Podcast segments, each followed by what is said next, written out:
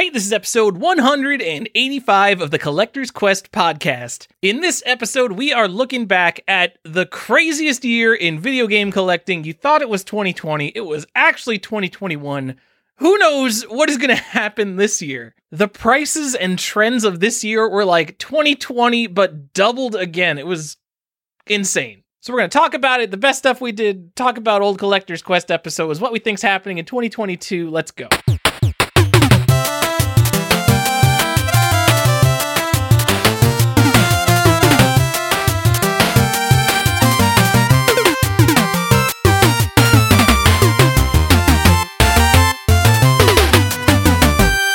Welcome back to another episode of Collector's Quest. I'm Tyler here with Johnny and Stefan. It's the year-end extravaganza, guys. Woo! Whoa! Happy New Year. It is December 23rd, and you know what that means. We're late to doing end of year stuff because you do end of year stuff in like early December because by this time eh, everyone's over it. End of year basically already happened, right? No, no, no. It's uh, we'll be out like right on time. The year will be ending, and this episode will go up, and people will be like, "Oh, that's cool. The year is ending. Christmas Yeah, has I- happened." And I, I feel like we're on on par for our normal release for this oh, we're episode. on par. Oh, we- we, are we- certainly on par. we We, put it out right around New Year's, but I bet like every website has their game of the year out. And like, all right, at this point, all right, you've played every game. It's basically Christmas time, so everything had to be out by late November. But like the Game Awards, Yeah, whenever that no. happens, not everything was out. yeah, well, that was ridiculous. But the, this is all like chasing the Black Friday when Black Friday was suddenly starting Wednesdays at like 3 a.m. It was just everybody's trying to beat everybody else. I'm not trying to beat anybody. Uh, our content stands on its own, and I'm not worried about it being redundant. the Spotify sent out your like, here's the shit you listened to this year. Like, hello, Spotify, the year's still going. What what are you talking about? It's not like music isn't coming out and I'm not listening to music anymore. I don't even use Spotify. I'm complaining for no reason. But I just Yeah, want to complain about yeah. something. You complain about weird shit. I- I'm just well, it's it's true. Like I could have got that email on January one, and it would still be. I wouldn't question that. I'd be like, oh, this is what I listened to this year. I wouldn't be like, why are they so late sending this to me? I would be like, wow, this was delivered exactly promptly. Instead, I'm like, why is this so early? Isn't there more time left? Are they skewing their stats? Do they hold a different year than I do? Also, I hate operating in different calendars because I have to do that at work. I'm like on a fiscal year calendar, the company uh, or the actual calendar, and then like a retail calendar. It's awful. I have no fucking idea what Q4 is. Sometimes those manager types talk about that, and I Google it every time. Uh, Q4, it depends when your company's fiscal year is, unless Oh, they're talking about every calendar year. Can be. It's the Like fourth lot of- iteration of QAnon. no, that's that. I'm in. Are we talking about how I'm joining QAnon, guys? Man, Yeah, I got Tyler- boosted and it sucked. Don't get vaccinated. I'm gonna have to cut so that. much easier to just be a is that denier. really? You just you just come out being like, don't get yeah. Definitely get vaccinated. If the booster sucked that much, I bet getting COVID and dying is so much worse. T- Tell us I- you're from just- North Carolina without telling us you're from North Carolina. Oh my god. Oh wow. All right. Well, that's politics I didn't want in the show, but all right, here we are. Hey, can Uh, I Cool. talk? Plan, Can I talk plan about at least a something I've day nev- off after you get your booster, folks. Can I? Uh, can I talk about something that I did yesterday that has nothing to do with anything, but I liked it and I want to talk about it? Sure, it's your show too. Cool. So I went to uh, Mystery Science Theater 3000 live last night. And I will say, if you were a fan of that show, that uh, the live show is definitely worth going to. I had a whole lot of fun. It was probably the most like consistent piece of comedy from that from that uh, property that I've that I've ever experienced because I think they like shop the jokes like as they go throughout the tour. So like the you know the further in they go, the sort of more fine tuned the show is. And I just had a, I had a lot of fun, and I just wanted to say if you have the opportunity to go see the live show, they're on tour right now, and uh, it's worth going to. Uh, I don't know who's in that show. Uh, who actually hosts that? Uh, it's so they have a, a girl named Emily who's doing like specifically for the touring show that she's she's the host for that. Oh, okay. I had no idea. I would have just figured it's Joel or Mike because that's all I fucking know, Stefan. So Joel is the executive producer of both the the live show and the the uh, I was going to say Netflix show, but it's not on Netflix anymore. But the the recurring uh, seasons of the show. But uh, so he'll pop in from time to time. Um, Jonah Ray does the hosting for the show, uh, like the the television show, and he he like it was in Los Angeles, obviously, so he popped in as like a guest star, but I don't think he he doesn't tour with the show. But uh, so yeah, they have a, a girl specifically that does uh, that does uh, things for for that. Immediately after I said that, I thought you're going to tell me, well, Tyler Joel's dead, so what do you think he's doing now? Because it's not like I keep up with what's going on in Mystery Science Theater 3000. Yeah, no, he uh, he is the executive producer of all things Mystery Science Theater. Johnny, Joel, or Mike? Ooh. Uh, was Mike the first host? Oh my God. Joel's the first host. Mike replaced him. Mike was is Mike, Mike the is the first blonde. host? Mike's the blonde. Mike, okay. No, I it's Joel for me all the way. I think Mike did such a good job replacing Joel. I think he's maybe like equal. I enjoy all the episodes so much, but Mike being able to follow up Joel is really impressive. So maybe I'm just going to tilt it to Mike, even though they're pretty much the same to me. I, wish I had a stronger opinion. I love having strong opinions. There, yeah, I don't. That's the thing. Like, it, it's all fine. Uh, They're they're just so different. Like Joel has such a like it's a more like slower, methodical delivery, um, where Mike is like a more of like a zinger guy to me, right? He's and and and I think that, like the show, the writing for the show was so different uh, for the two of them that I don't know. I I think I prefer the comedic style of of Mike's writing more, but um, We did it. That's our show, guys. that's it. Uh, we, we we've completely talked about it. yes. Um, that's, we're done. We're out. well, right? uh, before you go, uh, did anything happen this year? so let me uh, no. let me actually start with the first thing on our list. How about that Intellivision Amico, guys? That's Did it come out? th- I.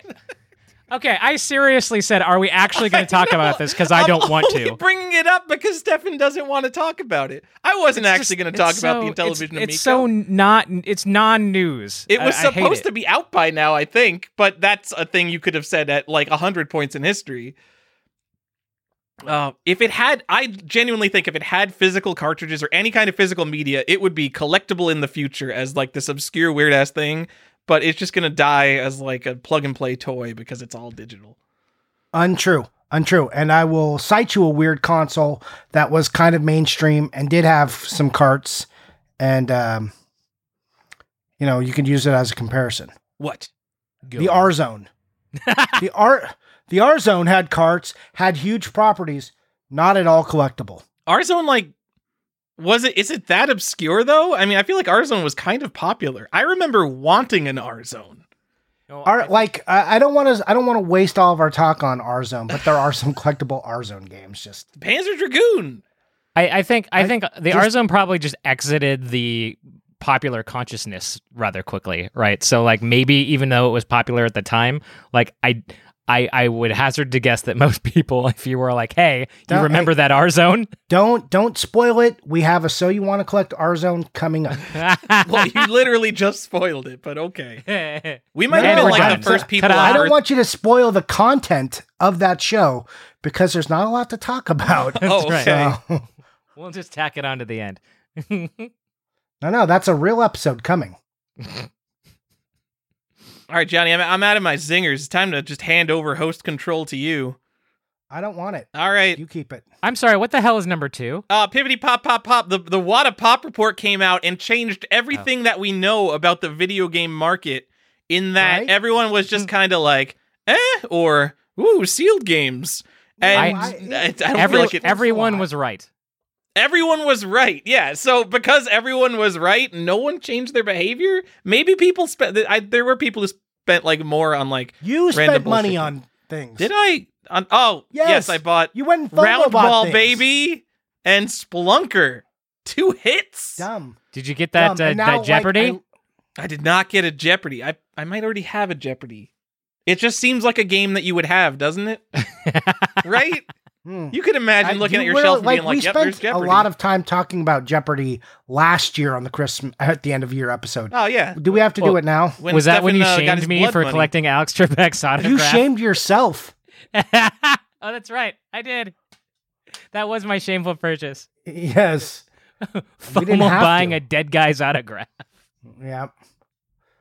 All right. Um Yeah, so the other thing about the pop report that it did was uh, exactly what we said it would, and put things like only two in the pop, like in eBay listings and stuff, and on all the Facebook groups, which is exactly what I wanted to read as people like try to think of new and inventive ways to sell their garbage wares. Uh, yeah, and you could just get more and more specific with that variant and say one, only one, only zero. But Only then you have to one of grade these some stupid uh, oval seals graded for um, you know, golf power. It's only one in the pop. I mean, it, it probably is. Golf Come power is probably it. not common. Johnny, speaking of sealed games, uh, we saw like the highest game sell ever, like four times or something. Never happened. I think. Yeah, we we record breaking prices every other week for like a month.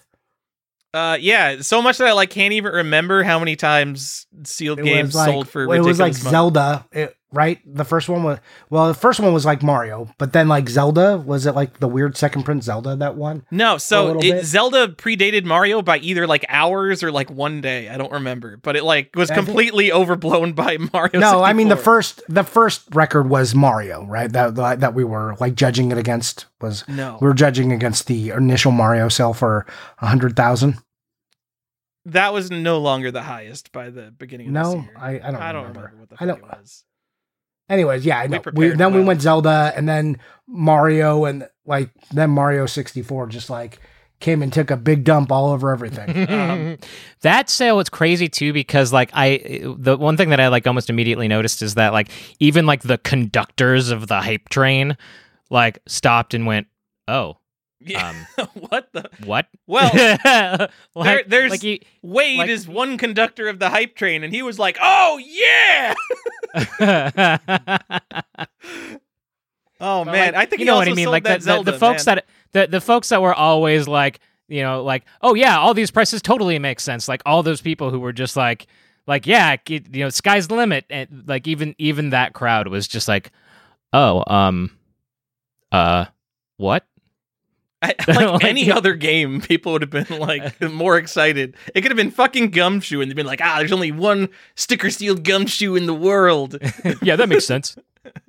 You could say if there's only one of something, you just say that to any price. Like, "Oh, I paid a billion dollars for gumshoe." Oh, there's only one. Yeah, that makes sense. Yeah, that makes sense. Okay. Um, and the uh the less the more forgotten because it's not as funny as Mario 64 being the most collectible game on planet Earth. I believe there was a two million dollar private sale for a 9.8 Hang Tab Mario sold by Rally to someone, I guess. Uh, cool. All right. I mean, sealed hang tabs are rare, as the pop report proved. Fuck your oval seals. Um, and then uh, the funny follow up to this is that Otis had a fractional thing for like a, a sealed Mario 64, and it like clearly was not going to meet the goals after like obviously the sealed price of Mario 64 did not live up to 1.5 million dollars, and they had to pull it for sale. Loved it. oh, um, can I mention something? Like I know we do this later, but I'll mention something we got right. What do we get right? No, I'll save it. I'll save it. I'll, I'll save Okay, it. Save it. We'll, I'll save it for for later. Yeah. But, Why uh, have a there's a natural funny thing. conversation? I mean, gotta leave Yeah. it nice and structured. Um. So you want to talk about uh, how bad the price trends prices are that you put up here because they cannot be right.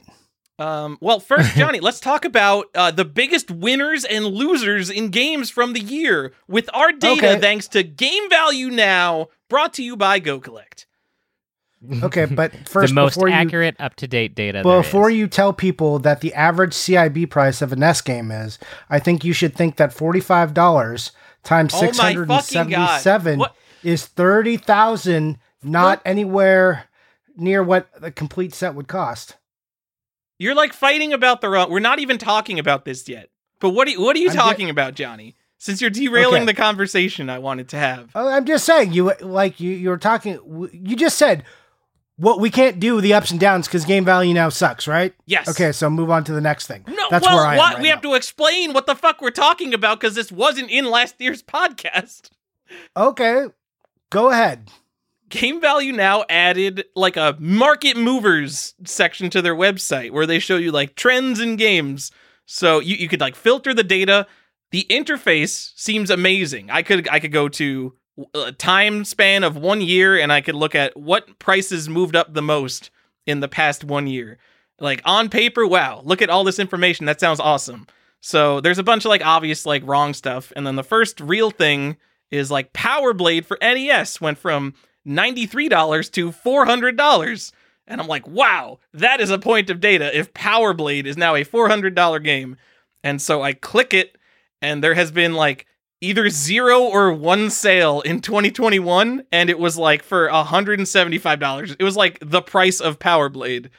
Uh, so I don't know how game value now works. The prices just seem wrong and made up, so we cannot track individual game prices. One mean, day, we did- one day, someone will figure this the fuck out. we we talked about this a little bit last time when they first put this thing on and remember like the six month data was like more was greater than the one year data in some areas for some reason I- in their accounts. We're like hmm. So things are still going I mean, weird there. price charting is pretty fucked too. But yeah well that's what i'm saying. You this your price charting price says the average NES game is $45 right now compared to last year's $31 45 times 677 what is that number I have no idea because who cares? Thirty thousand dollars. That's less than the price of a stadium event, which would definitely be in that data. Well, it sounds So sound maybe they already be right. excluded stadium events or something, Johnny. Even if they excluded stadium events, that wouldn't be correct. Okay, well, here. I don't know where they get their 45 numbers from. We just look at the magic graphs, Johnny. They feel right. They feel No, right. Wrong. It's wrong. Don't look at those prices. The average price of a like you can assume that the average price of a NES game is like probably somewhere in the eighty to hundred dollar range. Johnny, when, realistically. When you do like very like intense basic basic arithmetic at Tyler like that, I just imagine you with like like an old school adding machine, like like just an abacus, just like ching, you know, like with a big lever. yeah. Uh yeah, I feel like I go in like I hit that teacher mode where Yeah, yeah. everybody has been wrong in the class for like an hour and you just covered it and you're like, why the fuck is everybody so wrong? You're like And then you breaking to chalk on the yourself. chalkboard. Uh, Yeah. You're like, am I failing them or are they failing me? I don't know where I am right now. Like on the spectrum. And then you like just start to like aggressively explain things to people. There's a lot of sharp pointing. Yeah. If there was like one of those sticks, I would be aggressively gesturing at the blackboard right now. For you kids uh, who are still in school, that's uh, your smart board um, that your teacher uses has connected to a computer. I'm just kidding. Teachers are technophobes. They still use fucking blackboards. They're the worst. Um, yeah. Let's not. Well, don't don't start me on a teacher rant and, and like because I get really mad about uh, their technophobia and and how it's holding back education and how books are uh, a huge scam and how public domain is everything they work off of, but somehow still pay like four thousand dollars a school book. I don't know. Figure it out. Anyways, um, sorry to derail all that. I just didn't want to get into all these prices if they're all clear, clearly wrong. Tyler. All right. Maybe all the prices are clearly wrong because it's impossible to track the prices of games.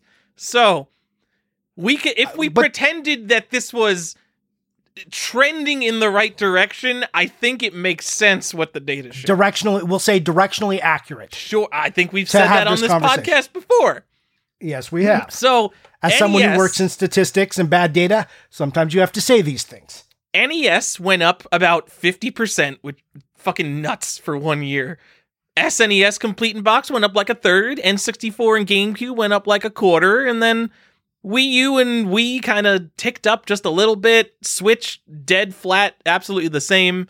So the older you go back, the more hot gains you saw on your asset investments.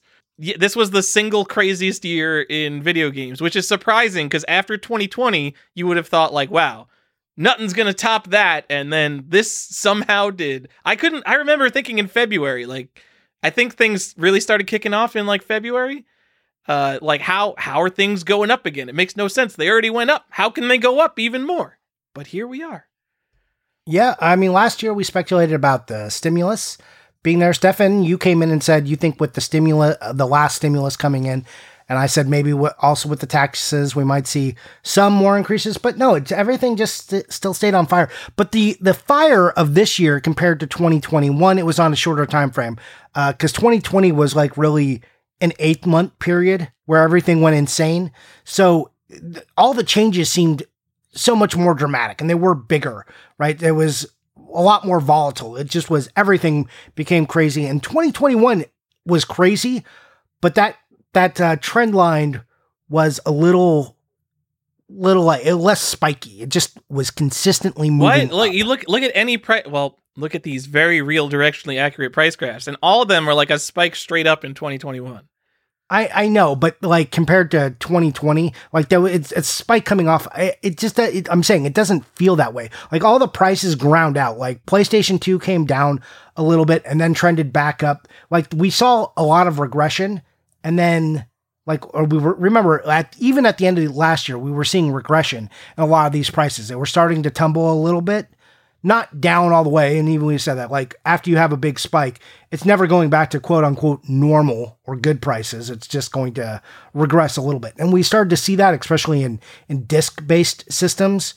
And then it uh, then it stopped doing that and went the other way in this year, which is insane. I don't I don't understand how everything is still going up. Like 2021 was not a banger year for uh, people's finances. Like, sure, uh, there was some stimulus and some things happened and people gained some money, but everybody, like in the whole world, is experiencing uh, the continuing supply chain crunch and uh, the dramatic increase of the cost of living and you know you, inflation like it, inflation is real. The cost of gas in southern california is five dollars a gallon in some places. Um it was which was weird stefan because i you know where we live and it's about five dollars a gallon here. And then i literally went into the mountains nowhere like harder to get gas. Uh you know you would think it would be much worse and it was like 50 cents cheaper. I'm like i'm literally nowhere. How like I would- I where mean, we live, kind of close to a supply thing. Yeah, I don't. Yeah, maybe just the demand, but I was just like, wow, I like normally if you're like on the road and you're like middle of nowhere, they can jack those gas prices up, but that was not what was happening. In the city where there's 40 gas stations of my choosing, I was paying higher gas prices, which wa- seemed crazy to me. Anyways, the point being, inflation has been crazy. Everything's been going up. The price, the cost of living is going up especially you know uh, in coastal areas.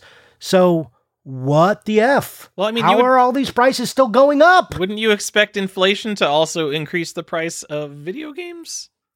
Not exactly because it's a collectible, right? So that means people have to have expendable money to buy collectibles. Or they put it put their investment money into physical assets as a hedge against inflation. Possibly. I don't know That's how like markets work. What's inflation, What- Johnny? How come gold This is- goes up in price when inflation happens? What what causes that to happen? this, this this is not that podcast. Okay. We are not an economic podcast. Uh, not here to definitely explain um, the volatility of markets and how inflation works and and what rises counter to inflation and because of inflation and like where people start parking their money and why stocks is like we could get into it, but um, and while I have a firm grasp, not a teacher's grasp on that.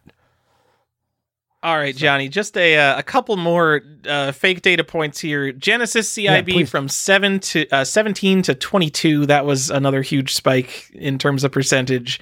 Uh, TurboGrafx. For some reason, you wanted me to put this. No one cares about TurboGrafx anymore. Eighty eight dollars to one hundred nine dollars. Shout out to like Jeff Masser or Andrew Brim if they're listening to this because Well, they're not anymore because you just said that nobody cares. Ah, Andrew will put us on They in the weren't- background any day. Uh, PS1, 12 to $15 percentage wise. That's an enormous jump, 25%. Um, PS2, 10 to 12 bucks. PS3, 11 to 13 bucks. PS3 games are more expensive than PS2 games. What the fuck is going on? I yeah, see that that's like all this data is wrong. All, all I- like I know that's that's brought up by like weird collectible editions and stuff. But like there's I know this data is wrong, but also I know it's there it's based on something and the price of an SNES game being $35 and N64 game being $33, maybe those aren't the real prices, but they're close. And goddamn, the SNES library is so much better than N64. N64 has so much goddamn wrestling and racing trash. How are they even comparable? they well people like the n64 um, for reasons um, not good reasons uh, nostalgia i mean nostalgia is a fine reason but um, yeah I, I don't think the, Yeah. the numbers are actually that close and I, I think super nintendo also none of these things talk about condition and um, yeah i don't know people like I think it's the I think it's the same reason th- like that that it's always been. It's it's you know th- those those kids have money now. Like it's it's their it's that age bracket's turn, right? Like But NES same reason why there's a whole generation of people who swear to God that the that the prequel trilogy in Star Wars is good. Uh, when it's not, it's trash kids. for trash people. Uh, and it's the same thing. I've always said N64 is a trash console for trash people. And It's a uh, garbage system for garbage people. That's a quote right. here from Collector's Quest. Uh, right. In an early episode with Cat, you can find me just dumping on uh, the N64. Still doing it, guys. That's called consistency. That's right, and uh, appropriate that we would do it at our year end, at our year end, just to Yeah. you know make sure we get it in know. there one more time. Still trash. Yeah, yeah. Everything But- that the N64 did has been done, done better somewhere else. Stop playing the N64. if you took like a representative sample of like the world population and asked them what is the greatest system of all time and they had to like back it up with reasons and data They'd you say, cannot they'd tell say, me more people up, would pick n64 than super nintendo I think they you can't just might. be i just- grew up with n64 it has zelda it's the best system ever remember goldeneye Look, they would if they hadn't played any of the Super Nintendo titles, which Yeah. a lot of them haven't. Yeah, so I think one you're in like a generational shift there, and you there's also some acceptance thing. Like these were all kids who grew up with video games forever, their whole life. There was just like this kind of state of video games. Oh yeah, God. sure, Atari was there when I was, a- but it, like everybody wasn't playing video games at every age group. You know, not uh, in mass, right?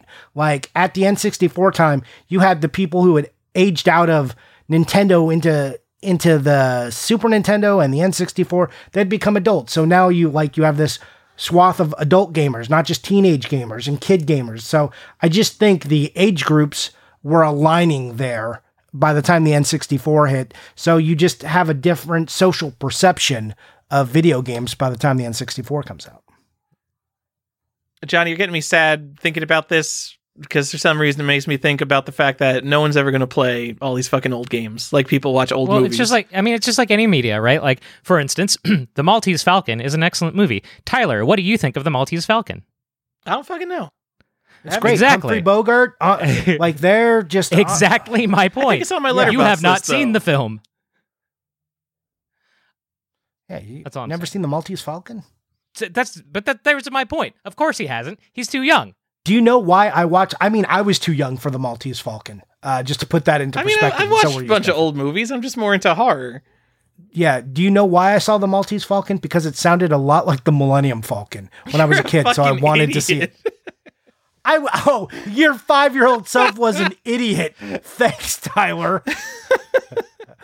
you five year old you was stupid. You're like, yeah. I was like, what? I'm like, I wonder, like, dude, just kid brain. And I told my mom I wanted to watch it, and we fucking watched it. when does this get good? Why isn't it in color? I liked it. You got to remember, I'm the same kid who was like, "Oh yeah, let's definitely watch Amadeus." Like when we were renting, yeah. Like on Betamax, I think, Yeah. when you had to like rent VCRs. Let's sit down and watch Excalibur. Uh, dude, are you kidding me? Excalibur was on my like rotation as a kid. it's Like- so slow. Dude, so I- slow, Johnny. I loved uh, like that and Dragon Slayer. I thought was oh, Dragon fucking is great. good. Dragon Slayer is good. So yeah. like, and this is as a Crawl, little kid, like good. Yeah, I was like that and Conan, eh, fucking sword and sorcery, anything. If it had a sword in it, count me in. Tyler, how many of the movies that we just mentioned have you seen? Oh, you're you're not talking about like fucking Criterion Collection all time classic shit. So I have no idea. Uh, Dragon Slayer. That's a fucking PC 88 game. What are you talking about? Anyway, Uh, yeah, probably based on the movie. my point is is that people who are outside the generation for a thing don't tend to go back and look at those things unless they have a specific reason to do so. But it's it's Which- a lot easier for me to go get the Blu-ray of the Maltese Falcon and watch it for an hour and a half than it would be for someone to play through like Final Fantasy. Which is why I keep telling you that accessibility is important and why remasters and ports go no, because they just there there are be the also people who just won't play it because they're like ah it's fucking old. Yeah, there's always going to be those people. They're called kids and teenagers and shitty 20 somethings. This is like, ugh. They're called the current things." demographic. Yeah, they're just, you know, I remember being like 16 and being like, man, 40 is pretty old. It's like pretty old, guys. Like, can you believe how old 40 is? Like, when I hit 40, I think I'm hoping I'm dead by like 50 because you'll be so old. No, no, I was wrong. Like, you have no perspective. That's why being young is stupid. Being young is the worst. Fuck being young. Yeah. Hurry up and People are- die.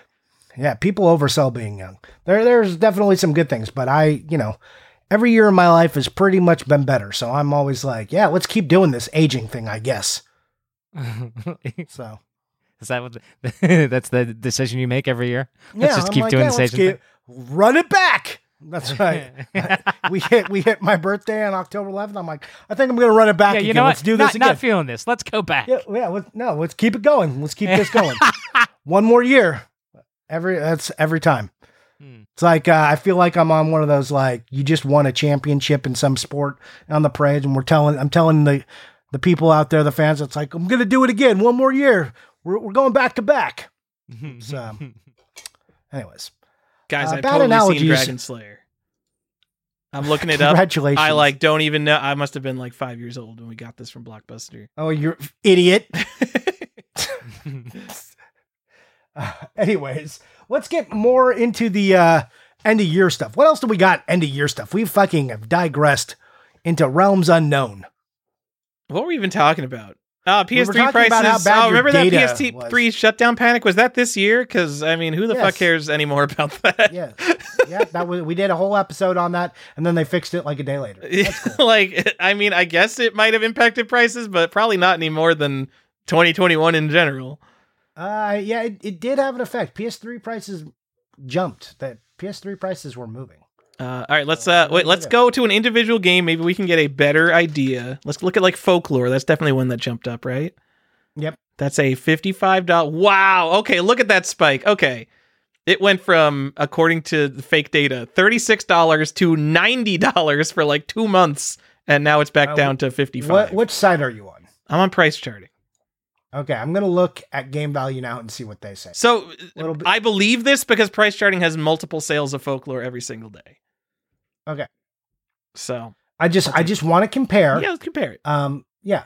So they say that uh, back in December, it was let's see, December was about thirty dollars last year, and uh, up to seventy two this year. And they do have multiple sales listed. All right. Well, there was definitely a And bump and definitely came back down a lot, but also because the bump was way too fucking high.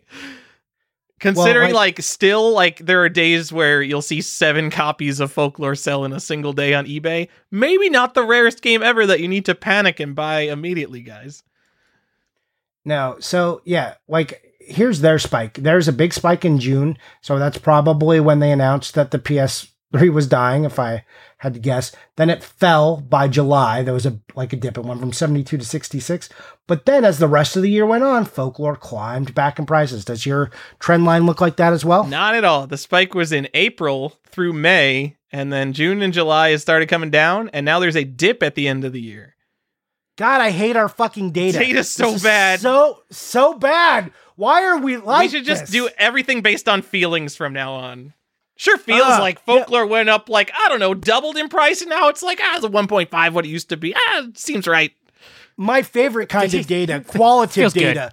Yeah, qualitative data is great. Let's just keep moving with that. Let's just fucking lick our finger and stick it up and be like, "Which way is the wind blowing today?" I think this way. Cool. That's the that's what we feel today. That's how most of the big purchases are being made. All right, Johnny, here's my movie idea. It's going to be like Moneyball, except the guys that are working with like the real data in the end find out that the data they've been working with was actually being made up by all the old men in the boardroom who were just doing it based on feeling. Ah, uh, good twist. It sounds like real life. All right. Don't like it. Um, yeah. Anyways, I can't I can't talk about this kind of stuff, Tyler, without like I feel anxiety and stress. you know, this is like literally my job is like curbing these mm-hmm. kinds of things from happening. People are like, well, I feel like, and the minute I'm in a meeting and somebody says, well, I feel, and I'm just like, stop. You're using I statements and feel statements because that's how you're supposed to approach a conversation, not to alienate people. But data doesn't give a shit about alienating people. So just say the facts. No more feelings. Stop it. The data is this. The data shows this. That's it. No more feelings. Go go feel when you move outside of the room. Go have a hug if you need a feeling. Stop with the data. Mm. Feeling bile rising up in my throat. Move on. Move me on, Tyler. uh, Stefan, what was the best and worst trend of 2021? Oh fuck. I love it. He's move me on from something that's not going to make bile rise up in me, and then we go on to VHS collecting. Uh, yeah, that was my answer. VHS collecting. Yeah, well, this is, a uh, video uh, game podcast, Stefan. What the fuck are you talking about? No, video game collectors have done this. They're, y'all gross motherfuckers, stop it. Yeah, that, that is 100 percent the people who like sprung forth this this hobby uh, immediately. These are really collectible. I have not looked and, into like the actual origins of like who were the first people to start hyping VHS, so I don't actually I, know. I will just look. Say, I'm just gonna say it's Josh Byerly because I know he's no. listening. I mean, Josh, Josh has been secretly hoarding thousands of sealed VHS tapes, waiting for his day. And I don't think he, he's just been waiting for it to come, and he's like, "It's here. I look, win." I'm fine. Look, I'm fine. I if win. Finally, I win. I'm fine if you guys are all out there buying VHS tapes and think that you're gonna make a mint. Cool, go do it. But don't act like this shit's collectible and you're like, VHS is really great. If you start talking to me about the warm sound you get from watching a VHS or something, I'm gonna fucking throw up. I cannot handle all of your lies. You're all liars. Stop lying. Just be honest about it. You're like, yeah, I think uh, these are like limited and I can capitalize on nostalgia, so I'm gonna go out and sell it. But VHS sucks. It sucks so bad. It's one of the worst media formats ever mass produced. Yes, there are a lot of weird little ones, okay? But VHS tapes are awful. They're awful. You ruin a VH VHS tape by playing it, by rewinding it, by looking at it. Everything you do makes it worse. Stop it. I would love to, and I haven't yet, but I would love to pick the brain of someone who was like one of the like diehard, quiet VHS collectors who've been doing it for years just because they love it, and then like it's like it's fine. Like, that guy's fine. I, I feel like I feel like the I feel like the the what the fuck has to be like so like because like even like in, in games we got it too right like the the the folks that have been collecting for a long time and then this this wave happened and like we were all like what the fuck like I can't imagine like the people of VHS because that was just like flat like it never there wasn't there wasn't a slow incline like no one saw it coming it was just like the next day oh shit VHS is expensive now. I I bet they're fine because it's mainly sealed VHS. And like I'm not talking to people and we have a couple listeners on the show who are like dedicated big huge rooms full of VHS sure. tapes because they just yeah, especially like the horror folks out there. Yeah, the, uh, when we always exclude the horror folks because that's like a, a, weird own its own thing. But there are some people who are just into it. I'm talking about the people who just like got into it and they're just like, oh no, I just love VHS and I just I've always wanted to do this for the last three months since I found out I could make money at it. Like that's the yeah. stuff they're not saying. Like those people, they can fuck right off. Like get out of here, just or be honest. Okay, be honest about it. Same with like anyone who got into the game. A lot of these investors are like, I have always loved the video games. Uh, they those are the same people who think like Link is Zelda. It's the same. Those are the same people, and I cannot with that. I cannot. Um, it sounds like Johnny's jealous because he missed out on the next big thing. Yeah. Oh shit! I missed again, guys, because I never could have capitalized on video game with my knowledge. Why didn't I go out there and take advantage of the suckers? I think it's pretty good. I see I see no negative to it because there are clearly there's a bunch of uh people maybe involved in hyping the video game market who are now looking at the next big thing, which means they think they can make more money by selling copies of Betamax Indiana Jones than they can continuing to hype Nintendo games. So you know what? I'm fucking all- here for it, Johnny. Good It's- trend. We also made the we made the joke on the show. We listed a bunch of D or VHSs that we said, "Oh yeah, like go get these, go get your Batman '89, your Indiana Jones," and then literally like two months later, that's all I see on the high end. Like what, just like looking at their trend, just like, are you fucking kidding right now? Is this is this for real? Is this real life? There are people. So, John, I don't know how you don't. I probably interact with more sealed VHS collectors than you, but there are uh, there are people who have like a dozens or more copies of like the Pokemon tape that has the first appearance of Charizard in the cartoon. Like, there's some. Ooh, you get some good stuff, Johnny. You just got Man, to I- get something like- that you can market. I just want to tell you that I, I'm like, if you if you want to laugh, go ahead and look at um, high end VHS on Instagram, and you will see all the things that I'm like losing my mind over. Also, the weirdest thing I've ever seen is like one of these cult movies that I didn't even know other people were aware of. Like I saw a graded Frankenhooker, which I just did not know could be a thing. Like. Really, Frankenhooker, which was like a cult movie I saw when I was like 16 Oh, and uh, now like that that thing is like like that channel is now full of a bunch of uh Gary V stuff talking about how great gonna say. VHS is. okay. Whoa, I just whoa. want two things. High end VHS has 4,200 followers. Their last post got 26 likes. Like 100% they have fake followers, which is hilarious. I love when. Uh, oh, is this run by the IGS guy who did the same exact Yeah. thing? Probably. Yeah. He also, all this Gary V stuff, he took like a bunch of years old Gary V garage sale comments out of out of context and he's like Gary V thinks VHS is the next big thing when Gary V's thing is he says everything is the next big thing so he's always right sometimes. So here here's my favorite one. I was almost homeless before I found high-end VHS Instagram. Now I just put my first down payment on my house, making $25,000 a month. Uh, uh, Tyler, it makes me wonder if like because remember when I was like I was like casually hyping Pogs for a while. I wonder what would happen if I like legitimately like put effort into hyping Pogs. If like, Uh, you might you might do you think we can like, make it happen? Like- no, VHS is like great because everybody had VHS. Not everybody had Pogs. VHS, like you have to find something more universal.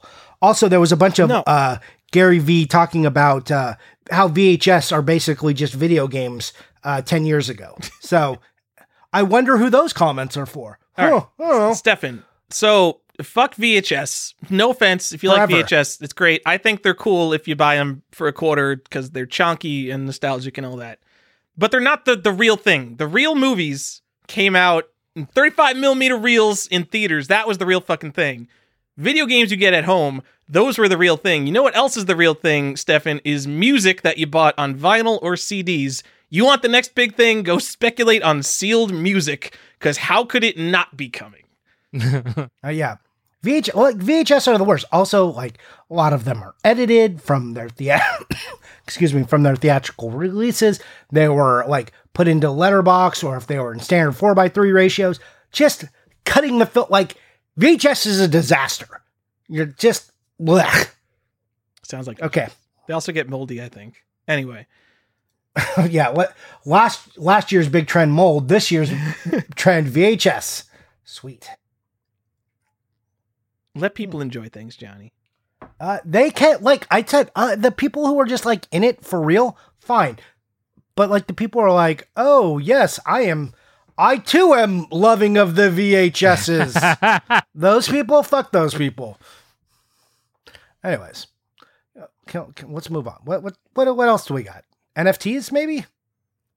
that was just like the other big trend like that I feel like affected this community.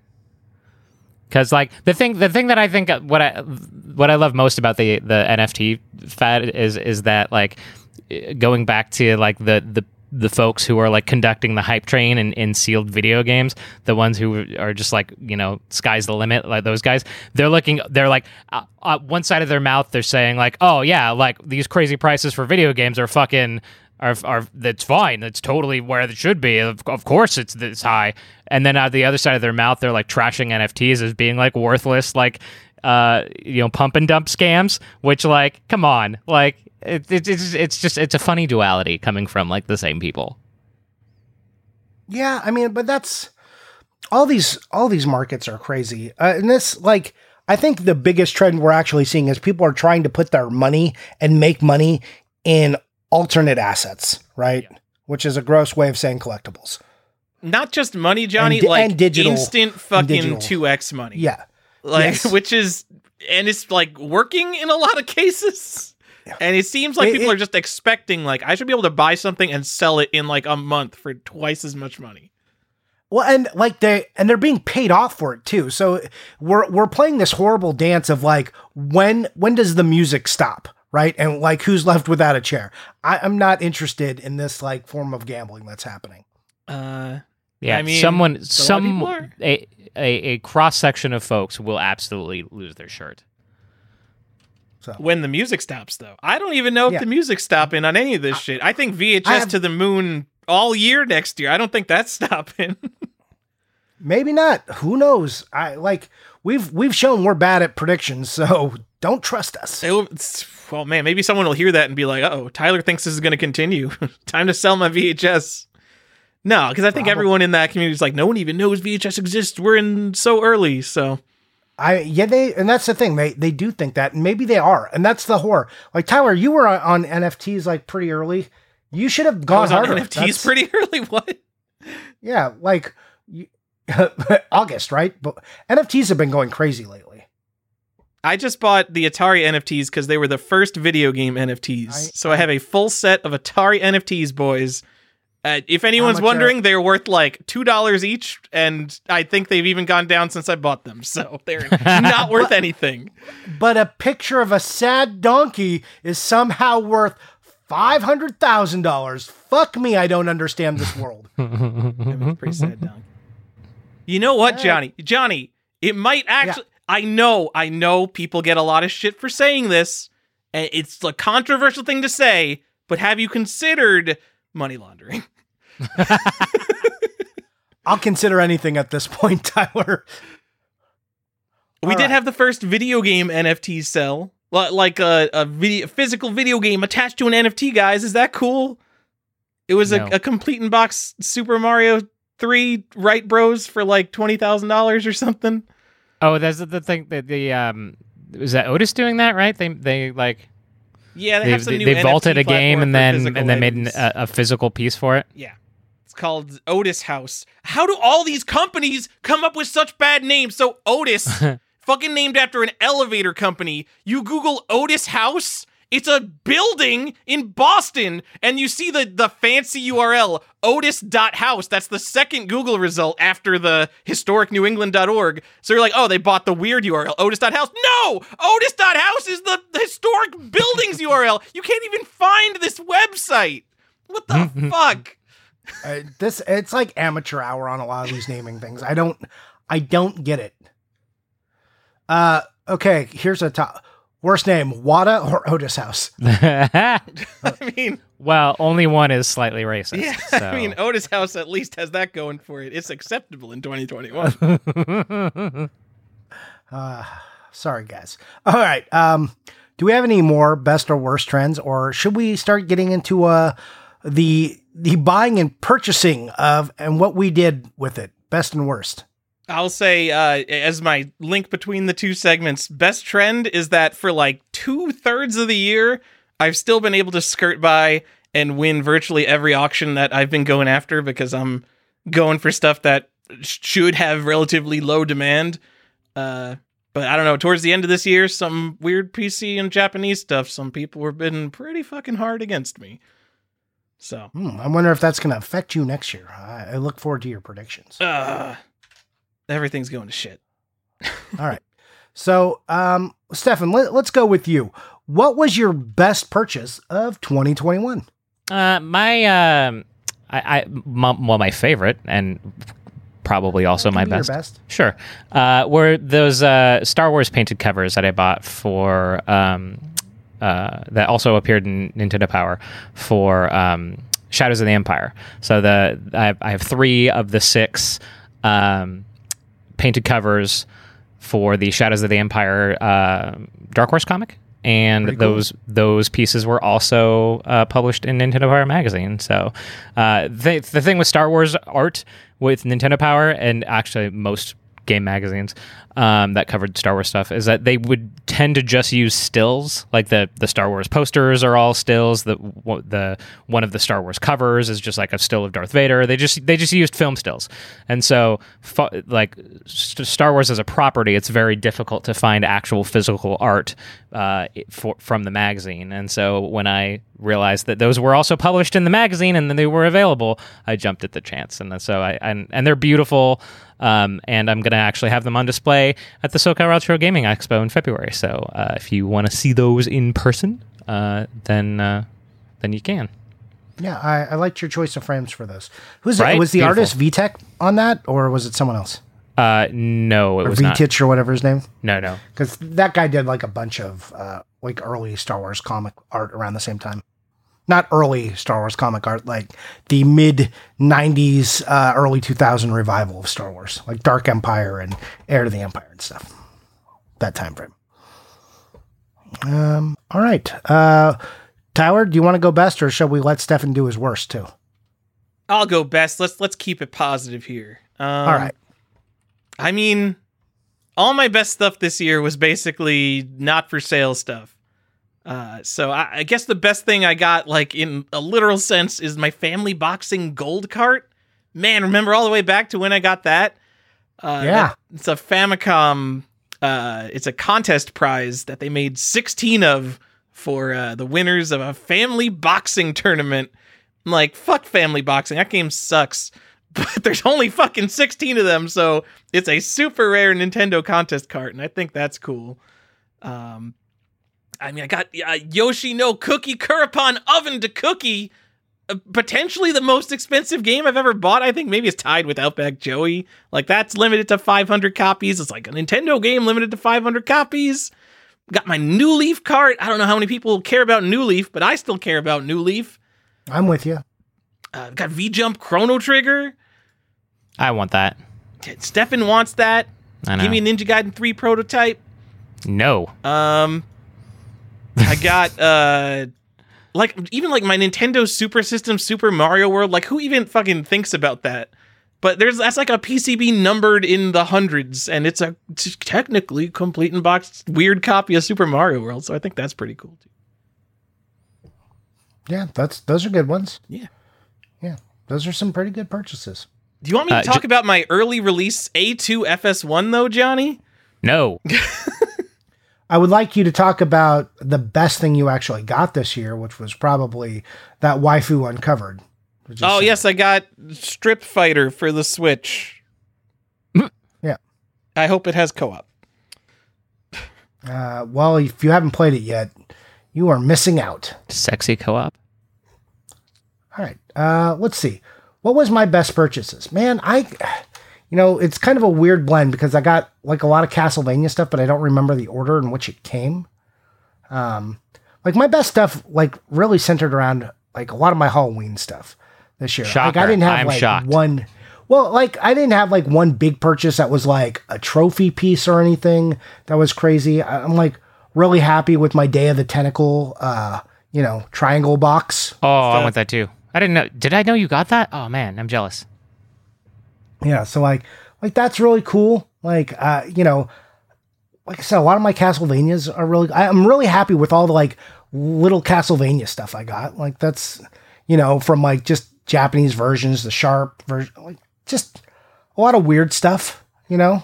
So yeah, I, I don't have anything that's like my big like, yeah, this is it. Uh, like if I had to pick one thing, I think the tentacle box last year was also a Halloween item. It was Poltergeist. Just things make me happy. Like I was really happy with that alien that I got for the Atari and um finding that ghoul panic. That was like another one. That Fright Night. That was cool. Like there was just like some cool stuff. That Nightmare on Elm Street. I got like cool stuff. Like the best things I bought literally weren't games this year. I think like the best thing I probably got, and no one wants to hear me talk about Harry Potter anymore. But like the the first print Harry Potter, first print, first edition, um, soft cover, uh, which was released at the same time as the hardcover, so like the UK edition. That's probably the best thing I got. Like true collectible. Like, hey, this is like a thing, and I spent you know a lot of money on it. Is it autographed? I No, Congratulations. thanks. um, yeah, no, the like, despite what uh, any uh, Twitter followings might say, uh, that autograph version is like still super expensive. Um, yeah, just autographs on any early stuff, despite what uh, anyone feels personally, um, very valuable. Doesn't I think doesn't one of the the the fractional share things has a, a UK paperback first edition? Oh, is it a hardcover? 300k or something. isn't it? Of, Yeah, it's probably the Philosopher's hardcover. Yeah, Hundred hardcover fifteen Philosopher's thousand dollars. Yeah, I was gonna say it's like a hundred thousand dollar item, and that's the paperback was cheaper. The, it was uh, well, and that's the interesting thing about the paperback. The paperback and the hardcover came out at exactly the same time. So there's no like normally there's like oh we do the hardcover and then we do a paperback. That's not how Harry Potter rolled. So it is a true first. You know, so Good job. Uh, yeah, I'm I'm very So very in- pleased with it. In that case, does it do you like normally come down to condition as to which one is more valuable? Like, No, hardcover hardcover still always more expensive because they made more paperbacks than they did hardcovers. So and most of those went to libraries, right, and got like, effed. Yeah, the, yeah. I I mean, but a lot of paperbacks too. They just deteriorate. These things weren't made to last forever. So, like, if you have one in any condition, like, congrats. Because I mean, people don't think about it. They're like, "Oh, Harry Potter's still like a new thing," but I mean, it is twenty years old now. So, right. I I just want to say, I guessed. I I just checked. Like, I put in Otis Harry Potter to see if Otis was the one I was thinking of that has Harry Potter. Rally also has a Harry Potter in their system uh, that they have fractional shares of. Do high end collectibles like even exist? Do like people own these things, or is it all just like fake multiple groups of people that Well, buy I this mean- stuff and push it up? I, you know, it comes to a point where your average collectors who are interested in that can't afford it anymore. So then I think those kind of people can capitalize it. So the ones that are actually in the hands of collectors probably got there before they reached those levels. And now they're at like levels that, uh, those items are aspirational. So Otis can capitalize on that aspiration. And I said 20 years old. I think the movies are 20 years old. The, the books are about to be 25 year old, 25 years old. So, uh, coming in 2022. Um. According to reserved investments, that's a that's a super modern thing that no one's going to care about in fifty years, Johnny. Harry Potter? Yep. Doesn't he also say to collect fucking books? He sure does. I bet he would be happy. Oh, that's with, a uh, confused fucking Potter. statement. I'm like, that's a confusing statement. All right. It's not classic. You know, enough. not classic enough. Just one of the most sellingest books of all time that's what people say about Pokemon, and he's bearish on Pokemon. cool. Anyways, Cool. yeah, that guy's a fucking idiot still. Stefan, Um, you, you still watch reserved investments, right? Can't like, it's I- hard to have a conversation with Johnny about a YouTube channel he's never watched. Not nearly as consistently as I God used damn to. it! But uh, well, just I just can't. I can. I, I can only listen to them say the same fucking thing so many times. Man, I can't take that guy seriously. How does anyone take that guy seriously? Like he has no sense of irony. That's the other thing. It's like completely lost on him sometimes. Like Also- it's no reflection. It's also really weird that he starts he starts every show talking about just getting back from the gym. Yeah, yeah, and he's like, I date high value women who carry Hermes Birkin bags, but I don't Yeah. care because I'm Yeah. educated in antiques and collect. He's hilarious. God damn, I love him. Not. No, there's no irony. That's you're laughing at someone, not with them. no. Ah. Yeah, yeah. He's like, I don't know. He's just some sweaty nerd trying to thirst trap over there, and I'm not for it. Yeah. I would love for him to bring one of his high quality women on the show. Also, who the fuck talks about anyone that they care about in any No one. capacity? as a high Absolutely qual- no like, one. they are not a fucking asset. They are human beings. You goddamn monster. You know who talks Jesus. talks pe- about people like that? People who don't actually have high end women. Sociopath. He is. he seems like a serial dater. Oh God, gross. He's so gross. Anyways, Serial masturbator, maybe. Got him. you did it. Look, he, he seems like the kind of guy who all throughout high school had his you had the girlfriend in Canada. He Is was, that still a thing? he was hey, too Moose. busy learning about coins or something. Come on. Cut the man a break. I just I'm gonna I like to throw it in to like every episode. If you've listened and you've identified all the times I've said "Hey Moose," uh, good for you. Keep playing the game. I saw some old people who related with your comments. Uh, still have no idea what it's from. Thanks for no one for telling me what that is. They did. We even told you on the show. oh, did you? I don't remember. Hey, that's all you get. Okay. Um, so yeah, it's- you can't do that on television. Oh, that's why I don't remember because I don't know what the fuck that is. hmm Going back to my So- earlier point. There we go. So, uh, Stefan, we've talked about your best purchase.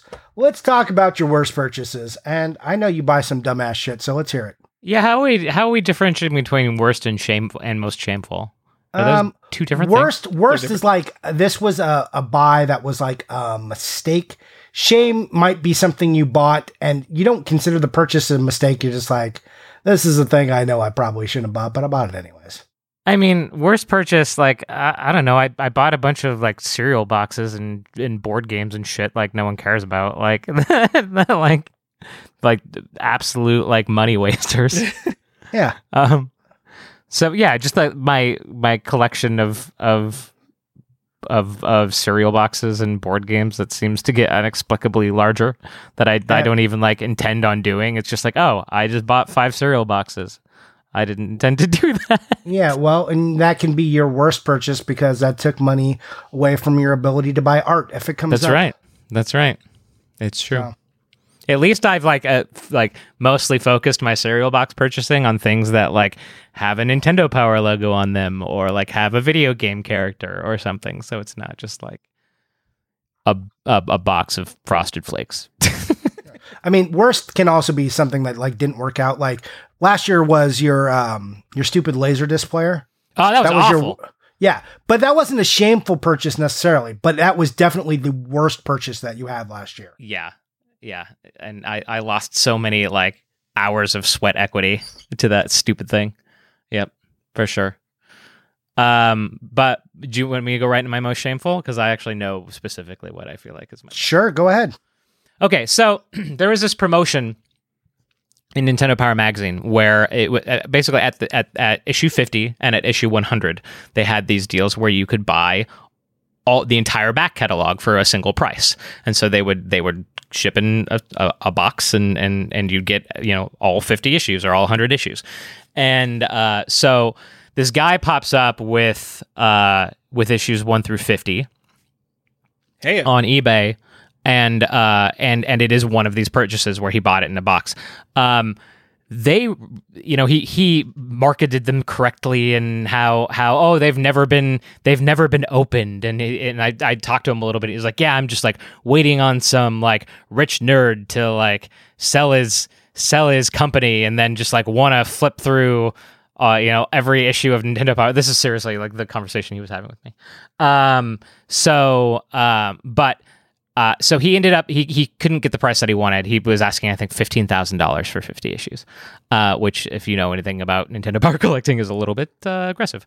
Um, but uh, so I I did end up buying a few single issues for like way more than I should, and just under like because I, I had this like for a hot minute I was thinking I was gonna like CGC grade the first fifty issues just like as something to do, just get high grade issues of the first fifty issues, um, and so I did end up buying like a few of those and i just i felt gross paying like over a hundred dollars for like a single issue that like wasn't necessarily like of historical value. It was just that it was in really good condition. And honestly like a lot of those books weren't in really good condition because they like rattled around the box and they weren't like separated or bagged in any way. And like the the print on the early nintendo power magazines the especially on the cover with the like the print will just rub off on your thumb if you if you if you rub on it. So like the just the books rubbing together was causing serious uh like face wear on the on the covers. So like not only did I overpay for these, but honestly, they weren't in like as great a condition as I really wanted them to be. So like, I just felt I still feel gross about that whole thing, and it was just like, bleh. so I that that is my most shameful purchase. I seem to Yeah. recall Stefan thinking graded Nintendo powers dumb as fuck. Yeah, mostly I do. I see. I'm I'm the opposite on that. I, I think graded Nintendo powers are cool. It was literally something for me to do. Like that was like I just wanted a project for me to like build. And that you know that that was that was the angle I was coming at it. The the the people that frustrate me are the the folks who are like, oh my god, issue one is so rare when they l- l- printed almost four million copies of that book. um, uh, th- those are the, the the hype train folks are the people that annoy me on those. But, uh, Fair enough. but honestly, it's it's it's it's significantly. I think there's like on on the CGC census in on the CGC census. I think there's like one or two 9.8 books uh, in those first 50 issues. Like it's re- the, the the just the way that they were constructed and printed. Like it's really difficult to find like really clean copies of that magazine. yeah, well, um, like because some were stapled, right, and then some were like glue bound square backs, which are impossible to keep nice.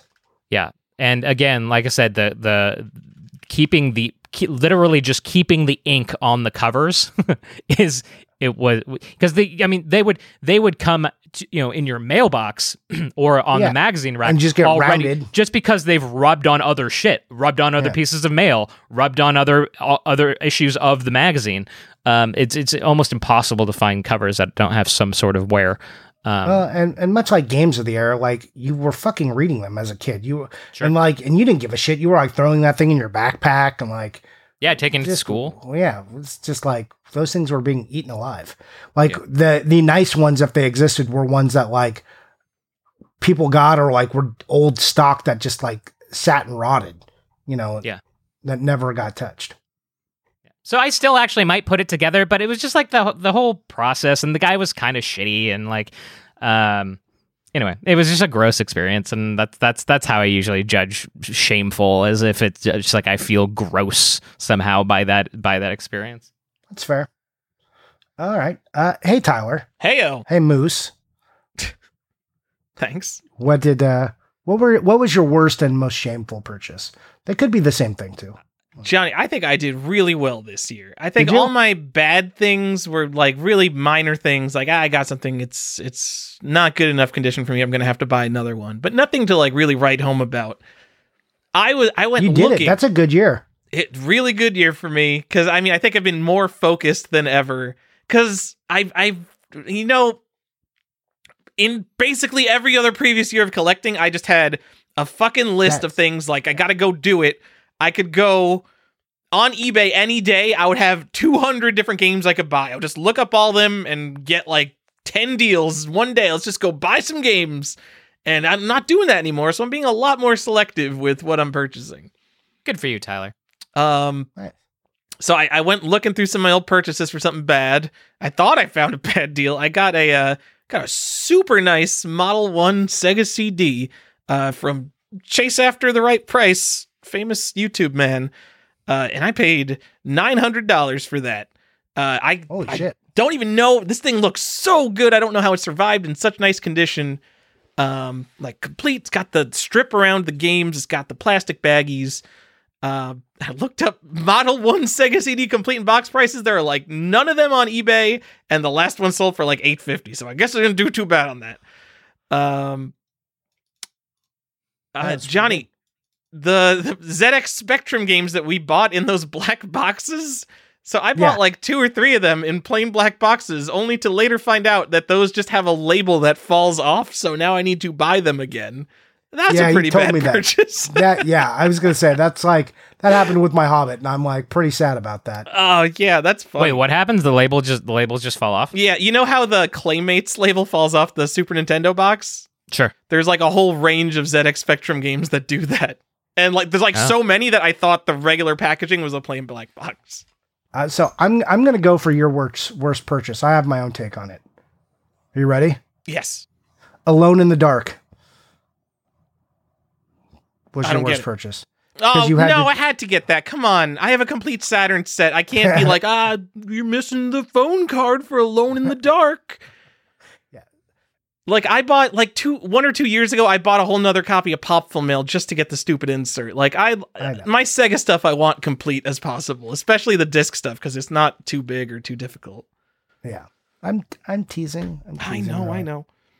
Um, Um, what do you got? Sham- no shameful purchase then, then either, no, I've got or maybe just ones, like Johnny. your I uh, your whole whole box of ZX Spectrum games. Let me tell you about, let me tell you about Braid because uh, I Oh, did yeah. extol Braid, uh, a game that I know is sitting uh, like dozens of copies in overstock warehouses. How do I know this? Because I bought it like four times this year. So uh, they're like like 10 15 dollars shipped. And so I kept buying single copies and they kept coming and they kept being like wrecked. Like they would ship in a bubble mailer or they would send me one that's like kind of fucked up. And then so like the fourth time I bought it, I bought like five copies at once. And the guy's like, I've got like shitload more of these if you want to buy more than that. And I'm like, no, I understand this isn't for collectors. You say it's going to be some shitty overstock thing. I'm just buying a bunch of them to force you to ship it in a box, and I will take the nicest one out of the thing. And the guy shipped it in a big bubble mailer, but you know what? The ones in the middle were good enough for my collection. Uh, bad purchase. I, I extol. I'm like, yeah, Braid, you can go get that for 12 bucks. And I bought like seven copies of it. I'm sorry, Tower. I still need a copy. Save one for me. Save your most medium one for me. Uh, sure. Um. All right, shameful purchases, Johnny. I bought uh, Spelunker and Roundball for basically no reason. I'm not completing the the FOMO. complete in box NES set. It You wasn't even wait, wait, FOMO. FOMO. It, it was like an obligation. Like, oh, I've got this data. Let's do something with it. Sorry, w- was the Snake phone this year? No, that was last year, and you already Oh, gave me shit for it. Yeah. Oh, that would have been in my best purchases. Believe me. No. Good stuff. I'm still looking for more variants of that snake phone. By the way, I literally check my save Oh my searches God. all all the time. He's looking for the European one because that's the true first print. See, Johnny listened to the episode. Yeah. Mm. And that Nokia whatever whatever true first print of Yeah, of Snake because Nokia is a European company. Am I quoting you right? I've also got a saved search for the Hagenut MT2000, the Siemens S1, and an IBM Hold on. Simon. Did you just say Hagenut and I don't- Seaman in the same Hagenut, sentence? how do you pronounce Hagen that? Nut and Seaman? Ha- Hagnut? No, it's definitely Hagen Nuts. Yeah. Hagen nuts for that semen. Oh my Right. god! Such a juvenile joke. I'm sorry. No. God damn! Just end the podcast. Best joke of the year. Oh man, that that's going to be my most shameful purchase. Uh, just buying into that that whole joke. Oh, I'm winning on shameful Johnny because I bought a Star you're Wars not. VHS tape. First Okay. print. I I think I didn't really look. Da- too- Is it Yeah. the C? Uh, is first it print, but, uh, CBS? yeah, really is it know. the CBS oh, it's Silvers? CBS, and you got to have like a barcode on the bottom.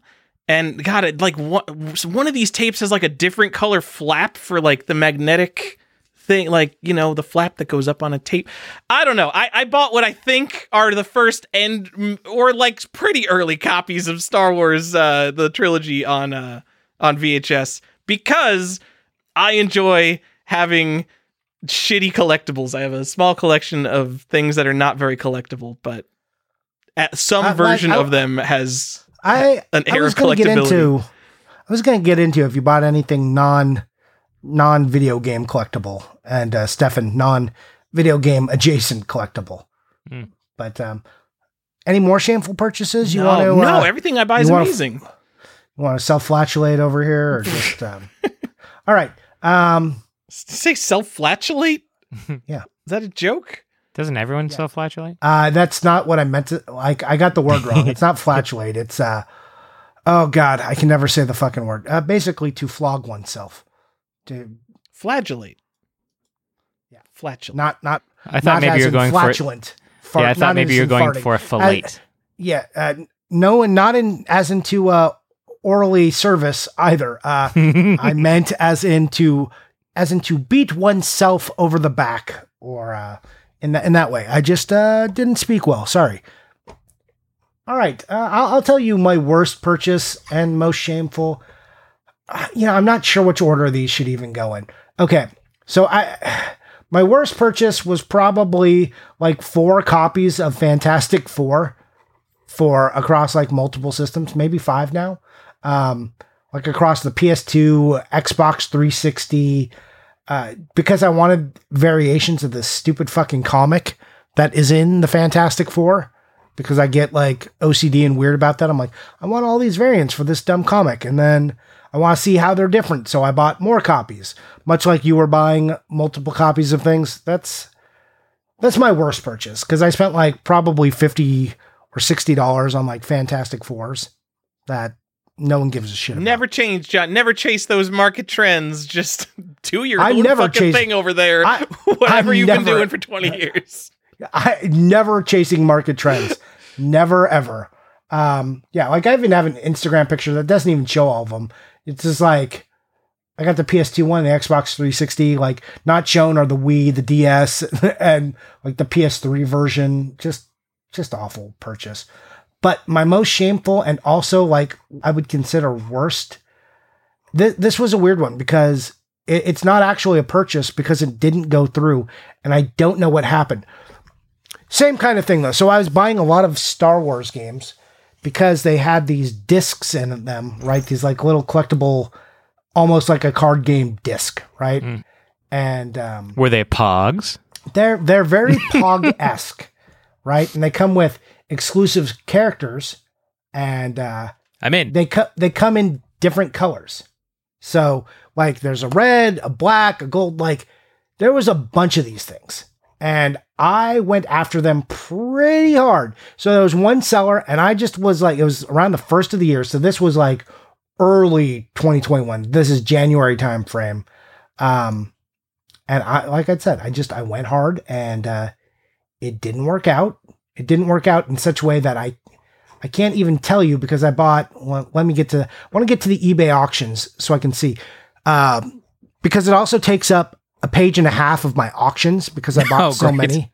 Yeah. Like, like if you look at your eBay purchase, it yeah, it's a page and a half of them, and I'm trying to get there. And uh, yeah, they are connections. When it's got one of my favorite con- conventions in there. The instead of spelling connection like a normal person, it's got an X, so it's C O N N E X I O N S. So there were these just so you know, it's from the 90s. Uh, yeah, except it's not. It's from the 2010s. Oh, yeah. Yeah. Okay. You know, I, w- I would um, expect for it to say Unleashed. Although Yeah. that, that was actually a Star Wars line, right? It was. Uh, those were figures, and they were pretty cool actually for their time. Anyways, yeah. So I bought a bunch of these. I spent like I don't know, hundred and eighty dollars. I'm like, I'm just getting the set. I'm getting all the variations, and then like uh, one day in time when someone's like, "Who? How would you have got all these things?" Because they only came in like one game, and like or and like you randomly got a copy in the game, so it was just a random that you would even get it, right? And uh, like, there's only three characters, I think, and I think it's uh, Kylo and Finn and Daisy, and they're all like their Lego versions. And then, like I said, multiple colors. I, I forget. I think I talked about on the show, and like I did the math on how many different discs there were. But yeah, I bought a lot, like well over a hundred dollars worth. Of, Like some, like the rarest ones, I was paying like twelve dollars for something. I'm like, I'm just gonna get all of them, and it was like all one seller, and uh yeah, he for some reason never completed the sale at all. I like I don't know if they died or what. Just and the annoying thing is when I had to go for a refund because it, was like 30 different auctions, I had to go and like request a refund for each individual auction because it was not a lot.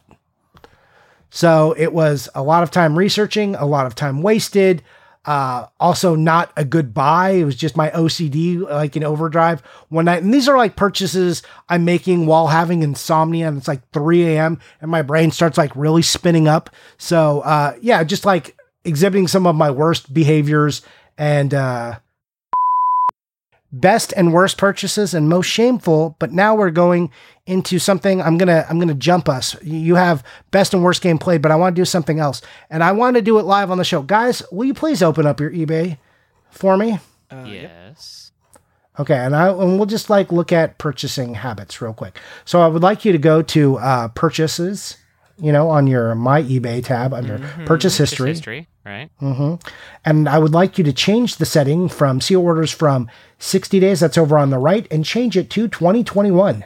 Mm-hmm. And then I would like you to go to the bottom.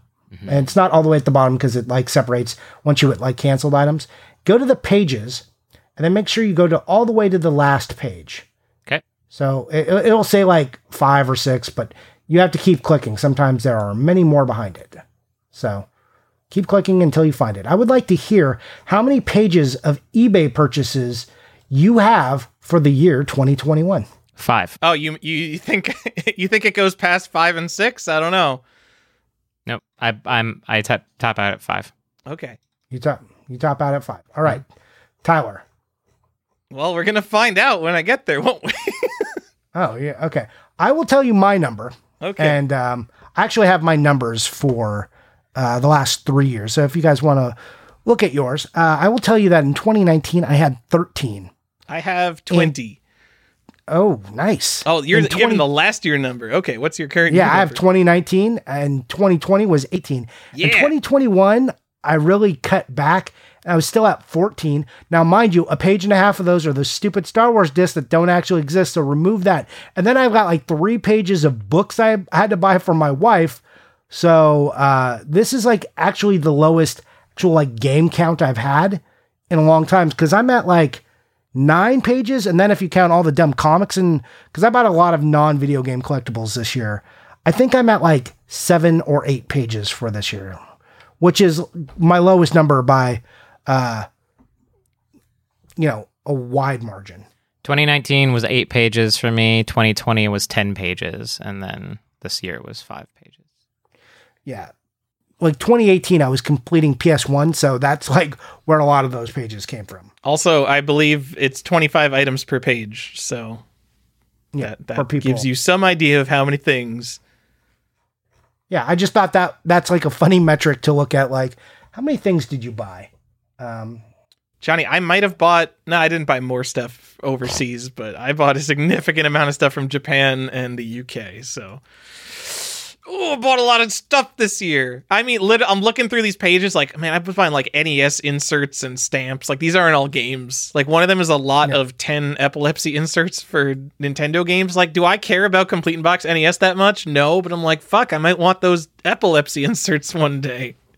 you Just sure in case might. you're epileptic. Exactly. I, I, Epileptic? I, just, I just I just bailed out of that word. Yeah. You're just like, I'm, I'm done here. Never mind. Peace. Anyways, uh, now we can go on to uh, more of a, a player's topic. Guys, what was the uh, best game you played this year? I know you put it on here. I, I didn't. but we do talk about what we're played, what we played, and Oh, what you're, we. we Uh, do. so, um, what Uh, did you? Uh, what was the best game you played this year? Guardians of the Galaxy by far. It was okay. I won't say that it was the best game that I've played, but it's the most fun that I've had with a game in recent memory. Well, Uh, this you play WoW, so you're never having any fun. That's that's true. Yes, life is a chore. Uh, but uh, but but yeah, uh, I I I love that game a lot. Um, it's a third person action, um, sort of RPG light. Uh, you know, third person action game with our, with light RPG elements. Um, and I, I love that they didn't try to go, you know, with, without any spoilers, they didn't try to go like discount MCU. You know, like a lot of times when you get like a Marvel game and they don't get the MCU license, it's like, no, that's clearly supposed to be Robert Downey Jr., but like we're just gonna like phone it in and give you discount Robert Downey Jr.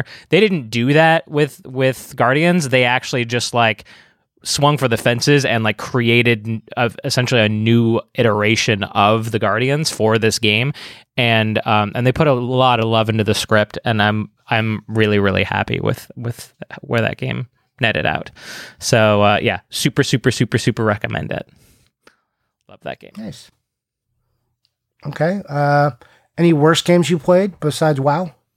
Um, I'm not gonna say worst game, but like a game that like I wasn't into. Like I'm sure other people love it. Um, was Tribes of Midgar. Um, I, I it just it just wasn't particularly my my cup of tea. It's like one of those I don't even know what they're called. Like it's like a like a glorified tower defense sort of game where you're like building up your village and then the night it's a day night cycle and and uh and then like the monsters come at night and you have to defend and then you know it's just it's an attrition game like that. Um, uh, I I, I started playing it with a bunch of coworkers and like they were super into it and it's almost like it's almost like worse when you're playing with people who are super into a game and you're not really into it because it's just like makes you feel like like you're not understanding something you're not you know you're not getting it and, and like you want to like you want to be as pumped as like the people you're playing with um You're like, but I, I don't know why you guys like this. yeah I, I, I similarly i felt that way uh, like i do like among us uh, uh, quite a bit but like the people that i have played among us with really like among us and like so uh yeah that that's another game where it was just like yeah okay it's it's fine like good cool but uh yeah Trap Stefan's is not invited to the next game of Among Us. Okay, yeah, definitely not. Not with that attitude. Do you guys really like among us I really like Among Us. I like Among Us, but I don't really. yeah it's fine like i uh, it, it's fine it's fine there you go Tyler, what about you? Uh, of the games I beat, Johnny, the best game I played uh, was Diablo 2 Resurrected, which is a game I've already played for hundreds of hours. But I think it's I have wrist issues now, so it's awesome that I can play a game that's all nothing but clicky click click with a controller because it's basically the only way I can play it now. Um, it's crazy to go back to this game, which is basically like the perfect computer RPG, and for the first time see all the cracks at the seams and be like, "Huh, this isn't as good as Path of Exile." Um, because I mean, maybe it's just because I know the game like the back of my hand, but like I can I can make all these rune words where it's like, oh, I I know all the best stuff to make, so basically everything I pick up is garbage. Am I having fun? I don't know. It's the best game I played. uh, best game i love it he's like best game i played am i having fun i don't know. you know, another game I played, like Overcooked 2, like super well made game. Like every level is different. It's amazing. Like they don't have a ton of levels, but every level, new gimmick in some way. But you you play this game, and the whole point of the game is that you can never get into a flow. It doesn't want you to get into a flow. It wants you to be stressed out all the time. So it's challenging, but like, am I having fun? This game does nothing but stress me out and make me argue with who I'm playing with. I, I don't know how to how to separate like wow this game is very well made from am I having fun playing it um also uh, Wasteland 3 I guess uh, is is the best game I, I've played that isn't a game I've, I've played a million times before which is like it's a pretty good game it's not like amazing uh I don't know why they don't make more games like that. We're the co-op RPGs. Just make co-op RPGs. I need stuff to play with my wife. We love co-op RPGs. Where the fuck is this genre? I know Finance Baldur's. Gate 3 is coming out, but is that not out baldur's gate 3 it's in like early access. Like I don't want to play an early access RPG. Just give me the full game. Come on. Stefan, um, was uh, did you not play Psychonauts 2? i have not yet Okay. No. Uh, I I I don't particularly want to play it on the PC, and so I've been sort of holding out until I Ah, okay. ev- eventually get an Xbox. Yeah, I have not played it yet because I haven't had time. I did get an Xbox, so I, I, I want to play it, but I, I still haven't even got through Metroid yet. Yeah, that, that, So- me neither actually. Tyler, what's the worst thing you played? Oh, D Force. 100%. Oh my God. Like, What? Wow, that was quick. if you guys That haven't was- played uh, D Force on Super Nintendo, you know, you've been digging through the bargain bins and you come across D Force all the time and you're like, this looks like a shooter and it's only $6? What how could a shooter on the beloved Super Nintendo be $6? And it is just the most incompetently made in every way shooter. It like has no frame rate. It has the hitboxes don't make any sense. It's it's horrible. It, it barely functions as a game. Wow. Yeah, it is it is the worst shooter I have ever played. Include I've played a bunch of Atari shooters and they're all just like Space Invaders and Phoenix clones, but this is way worse than Atari shooters. Okay. Yeah, I just I did not I definitely didn't expect that. Uh, such a strong response. Play oh my god, D-Force. It's only- unacceptable. The audio clips. How do you make a game on a console? It has dedicated hardware and the audio clips. What? You have access. You're the person programming the sound. How does that happen? So there's only like three Let's Plays on YouTube for this game. people are just like, nah, nah, no thanks. Uh, I believe so. I like after playing this, I immediately w- went to Google it. I'm like, do people know? Like, do people Yeah. know about D-Force? And I went looking up uh, the Shmups forum, System 11 for like worst shooters ever made, and D-Force appeared in there a good few times. And those guys have deep cuts, so I I think it is a very solid pick for the worst shooter of all time. Ooh, all time. Wow, dude, that's. I didn't expect that your worst game might also be in a category of worst ever. Oh yeah, So that's that's pretty impressive. All right. Um, I would like to say worst game I played. Um, just a spoiler alert. There's not. Uh, I, I didn't play enough for there to be a worst one. Uh, especially since uh, when I played, I was like, I'm just going to go play games I like. Uh, that really limits. I mean, I guess, man, I can't even think of one that would be the worst, which is very sad. While, while while you're thinking, Johnny, can I share this comment Sure. about D-Force on on YouTube? Please. of the five shmups that the SNES had by Christmas 1991, receiving this one as a gift would have sent pretty strong signals about what Santa thought of your behavior.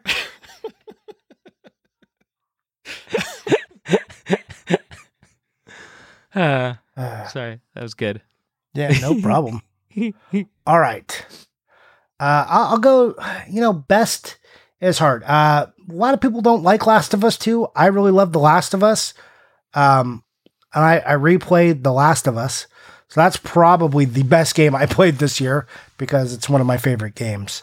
Um, but if we're saying that doesn't count, people forget Last of Us 2 was uh, this year. So yeah, I, I really liked Last of Us 2 because it was more Last of Us. Um, you know, wait, a little what? over Last of Us long. 2 Last of Us this T year? O O. That yeah, right. wrong. What- That's almost definitely year? wrong, Johnny. What are you talking about? Is it? The Last of Us 2 came out last year. I know it feels like the same year, but It, it's it does totally feel like wrong. I thought it was. Was it really? John, so let me tell you why I know this. It's because the game of the year this year at the Game Awards, I think, was It Takes Two, because there was nothing like super headliney flashy that that it was competing with. It was competing with like Deathloop. Uh, you know oh, what? Man. You know what? I, I have not played It Takes Two. I already bought it in the Steam sale. I've not played Deathloop. I feel confident in saying like The Last of Us Two might have put up a competition against those games just based on the little I know about them. June 19th, 2020. Yeah, it was last year. Holy shit, Man, man! I really thought that was this year. Huh. Well, that puts a wrinkle in things. Uh, you know what? Uh, the Castlevania collection, Advanced Collection, uh, for the Switch that they released. Uh, that was the best thing I played. Sorry. Is it the limited run one? No, that's not the limited run. That's um, finally being able to play the GBA Castlevanias, not on a GBA. So that's why. Cool. Great. Loved loved doing it. Played uh I didn't play Aria yet, but I have played Circle of the Moon all the way through and oh god, forgetting the other one all of a sudden. Wow, brain went dead. What was the other? It's Aria of Sorrow, Aria of Sorrow, Circle, of the, Moon, and Portrait of Ruin? No. no. God, what the hell is it? That's very sad. My brain just completely failed me. Harmony of Dissonance. Thank you. You're welcome. Yes. Uh yeah, Circle of the Moon. Uh, also, just so you guys know, that was the first one. People gave that. It's like more simplistic than the other ones. People give it a lot of flack, but and I remember thinking I was disappointed the first time I played it. I was. I when I replayed it, I was totally not disappointed. I really enjoyed it. So, Yeah, like, uh, yeah. So, Yeah. yeah, good stuff. I think I played that game on a cruise ship. I good time to played play it. video games. I played it uh, at Carly's aunt's house, where we were forced to go for Christmas for like three days back when that game was still relevant. So yeah. Anyways, Uh, so two Yeah, of our I- best games are just old fucking games. What was Yeah, that, Stefan? What was your best? Was it Guardians of the Shocker. Galaxy? Yeah, it's a brand new game. All right. yeah, I mean, I'm really enjoying Metroid, but I haven't played it enough to say, like, like I, I feel like I should beat it before I, or at least get more than 20 hours into it. Or I mean, I, that's not even going to take 20 hours to beat it. So maybe that's wrong. I Um, am. I've only got like six hours into it, so I feel like I can't say I'm really loving it. It's Metroid. It's Metroid in a very good way. The controls are are really responsive. So I, I'm like, it- it's like almost too fluid that it feels a little fakey sometimes. So I'm just like, wow, it's like really fluid. Uh, uh, the EMMIs or whatever they're called, those are kind of annoying. Um, so it's like that. Those kind of like were a little mental hurdle for me because they're just like a different kind of enemy than you faced in other Metroids, which is it's like wow, that's like really different. I I don't know. I I'm really enjoying that game. Like I said, I just don't feel like I've done enough with it to say best, but like who knows? Hopefully by the end of this Christmas season, I'll be able to append that statement and say, yeah, definitely the best thing I played. Sorry. Like I mean, Games I I played played this it either, year, so I can't say yeah. anything to you, Johnny. Yeah, I'm just well, like for not having new stuff. Like, what did I go and play? I like replayed uh Jedi Fallen Order and Last of Us. That's what like those were my biggest games. I just like have been playing comfort games. Kind of sad. Either you get the uh, the Analogue Pocket thing. I No. tried to get it the first time, and then this time they said they put out the statement. It's like if you're too slow, you'll be waiting until 2023, and I'm just like, fuck it, I'll buy it in 2023. Like I, I it's not something like if it was a, a Nintendo or even a Genesis. I don't I don't use my Genesis one, so I don't know why why I would. But um, if it was something that like I would actually play a lot, I might get it. But uh, like I have a modded GBA that is great Yeah. for all my Game Boy games, so it's not like I absolutely need an Analogue Pocket. yeah, that's kind of where I'm at too. I do want one. I just don't want to join the fucking rat race to do it. I'm just I'm just lazy, Stefan. Looks like they have open pre-orders. Yeah, if, if you want it in 2023, Oh go yeah, ahead. fulfillment group C 2023. You're right. Yeah, I'll just Yeah. like at that point, I'll like I'll put my money in the stock market, and like inflation will happen. I'll just buy a scalped one. Because what's the scalped one gonna be?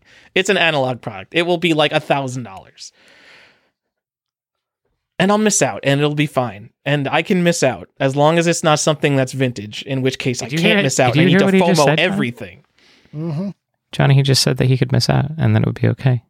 Yeah, I know he's he's growing Mhm. as a person. Um, guys, I I wanted to just touch on some stuff we talked about last year. Goals. uh, and just see where well uh, not goals um i do want to check in on those but i want to check in on ada's animal crossing habit especially i want to know if she's still playing eight hours of animal crossing a day She's definitely not.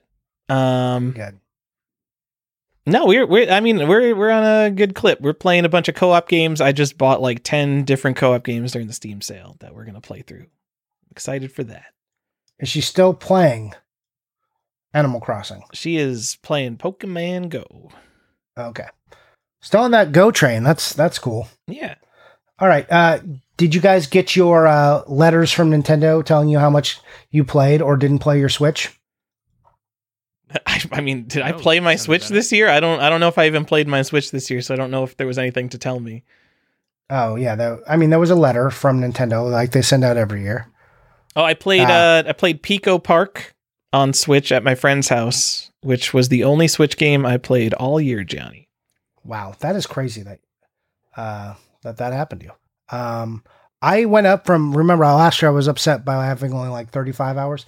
This year I got it up to 52. Hey, that's like a video game. Maybe yeah, two that's video like games. uh, that's an hour a week. Johnny, what was the title of that email? I do not remember honestly. You son of a bitch. I'm sure it came from Nintendo though, so you know, maybe maybe search your filter setting it Don't- from don't sender Nintendo. me. I don't know, I'm just helping you out here. Um, you know, I don't know what your technical skill is. Anyways, um, you look for that, and then, uh, yeah, I do want to get into goals and um, just hear well what some goals are for everybody. And uh, you know, we we talk about goals and their importance a lot on this show. You do have to have something in mind, or you can cut you can catch yourself in a malaise where you don't know what you're buying, and you're just like flailing, buying whatever.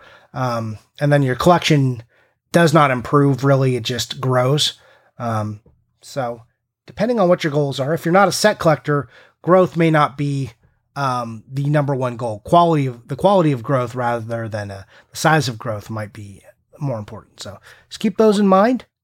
Four, 14 hours, Johnny. I played my Switch for 14 hours. Wow. 13, 13 of those hours are were ActRaiser. Some hardcore gamers here, guys. Right.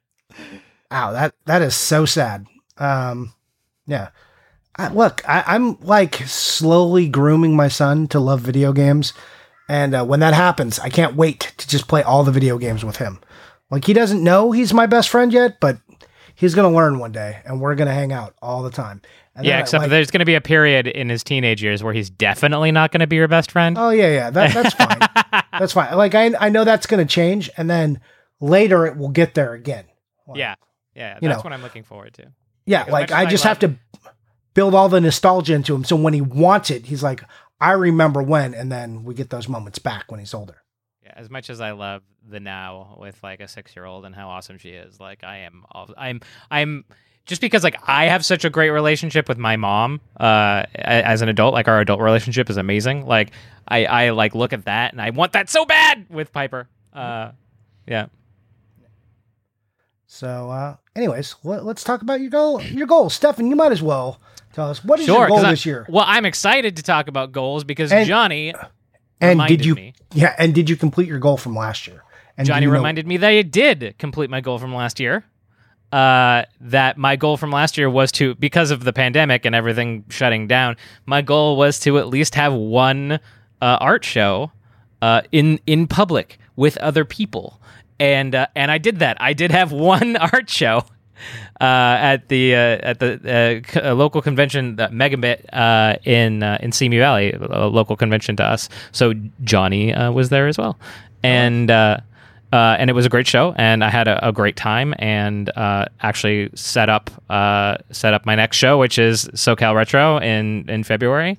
Um, set that up at that show, um, and got some great footage. All the like all the all the like Steadicam footage that you see of of of our show that I that I use for promotions. That was all done at, at Megabit. So um, I was super, super happy with that show. I could not be more pleased. And then, um, you know, honestly, my, my goal for for tw- uh, 22 is to do to do more shows, um, see how many I can I can get done, or at least like some really high quality shows. Like I my the SoCal Retro is going to be a great show. Um, as far as I know, whenever Portland happens, I'm going to do a show there too. So uh, so that hopefully if if we if Portland happens in 22, then then I'll be there as well. So I'm excited for that. Um, I'm also trying my best to to, to figure out uh, Emerald City Comic Con for next year. Um, so because that's you know having a, a Nintendo Power show in Seattle, I'm I think would be like awesome for everyone. Like just because it's so so intrinsically um, linked to that community. Um, and I think I can actually like pull some people out of the woodwork uh, if I'm there. So uh, so I'm excited for that too. Um, but yeah, more shows, just growing the grow, growing the nonprofit, and I mean that's something that I that I launched in in uh, 21 was my 501c3 nonprofit, the Interactive Art Collection. So, um, which is you know, Art of Nintendo Power is an exhibit within that within that brand. So, because you can't have a nonprofit with the word Nintendo in it. Um, but uh, but yeah, so uh, just you know, growing growing that, and and uh, you know, I don't have as much time as I would like because I also again in in 21 also kind of realigned my my day job, my career path, uh, and to, to something that I that I'm really passionate about, and but that also takes up a tremendous amount of my time. And then oh yes, I'm also a single parent of a six year old, so uh, so there's uh, not a whole lot of time, uh, spare time, but um, but I actually got some some decent. Uh, Work uh, done on some things for the nonprofit uh, during this break. Uh, my office is closed from the for this. It was closed from the twentieth um, all the way to the fourth. So uh, so I have a good chunk of time to to put into stuff like that. Uh, So yeah, like I just want to keep keep things growing and and and 21 was a was a great launch year for me, especially since uh, you know 20 obviously was such a downer year as far as getting things moving, and um, so yeah, I'm excited. Okay, Cool. Tyler, what Whoa. about you?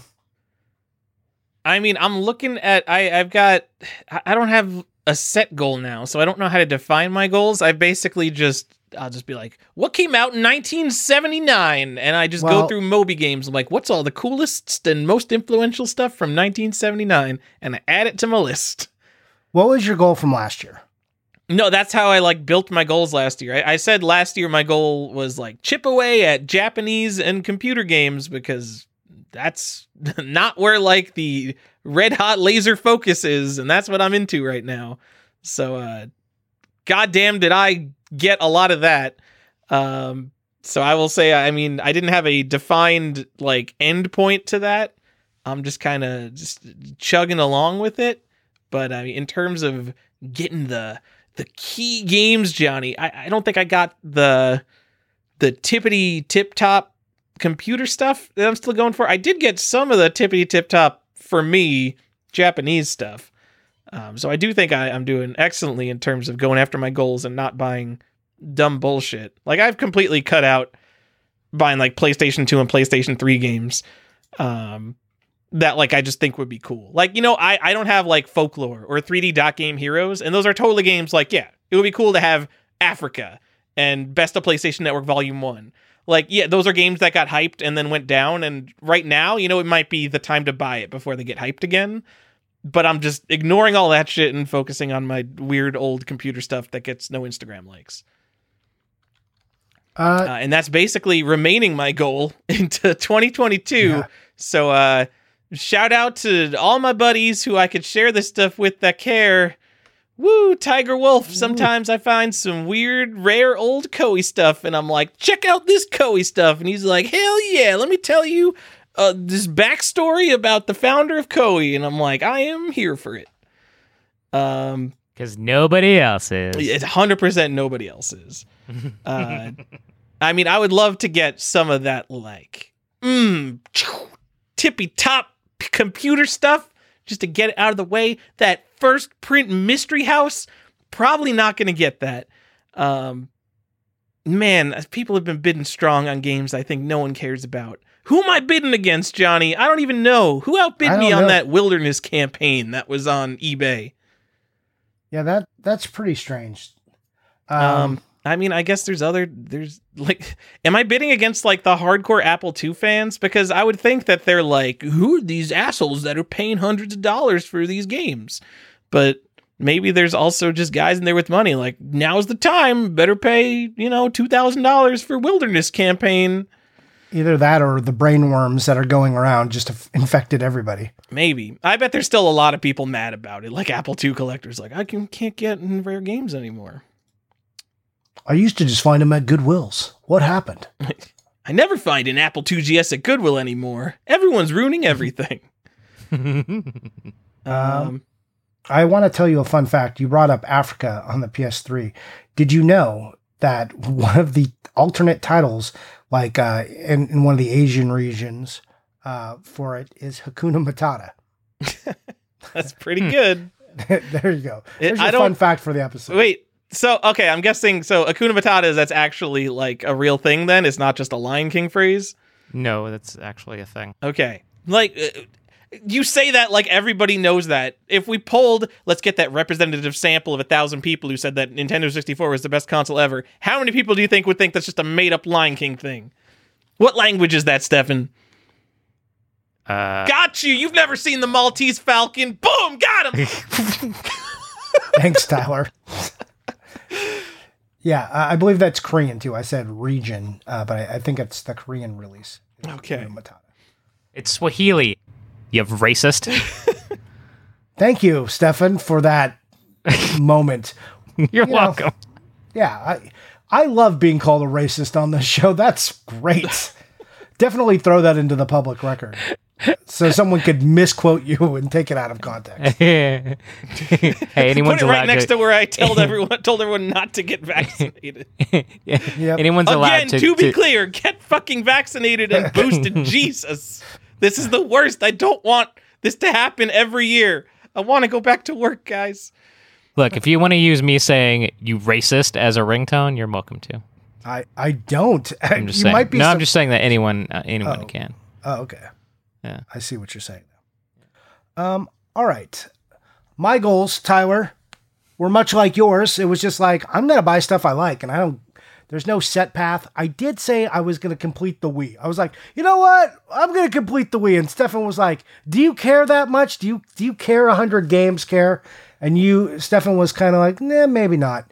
And uh, I did make a dent, but not that big. I did buy some, and I did buy some Xbox games sets I was still working on. I said I was going to buy some more GBA cool games.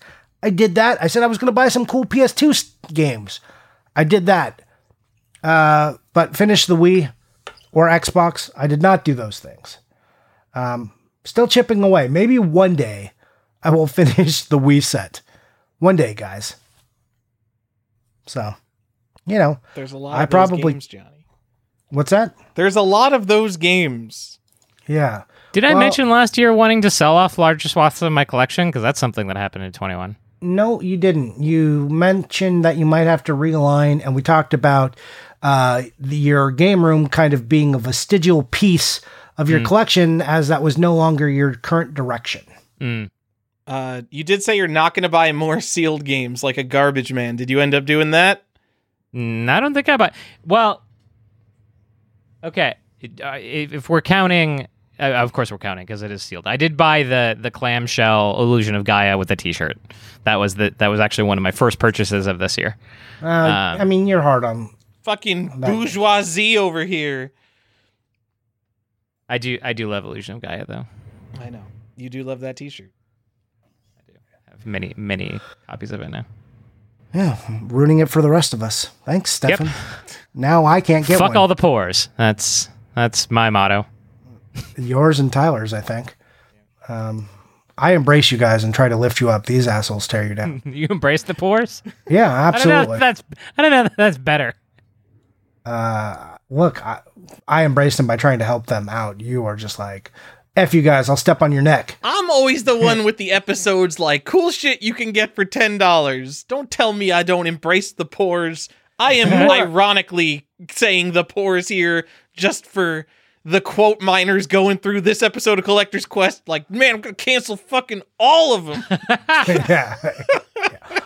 What goal for 2022? Not get canceled. Or get canceled. I mean, you know, get up to you. canceled. Yeah. I mean, listen to this episode, and you know which way it's going. So, um, anyways, uh, yeah, I, I'm gonna continue to do the same thing. I am gonna continue to chip away at that Wii set until one day it's finished. Maybe I'll get a wild hair and just be like, I'm gonna complete it. And that's what you thought I would do, Tyler. You thought I'd get so close, like I am now, and just be like, F it, and just go on a buying spree for all of them.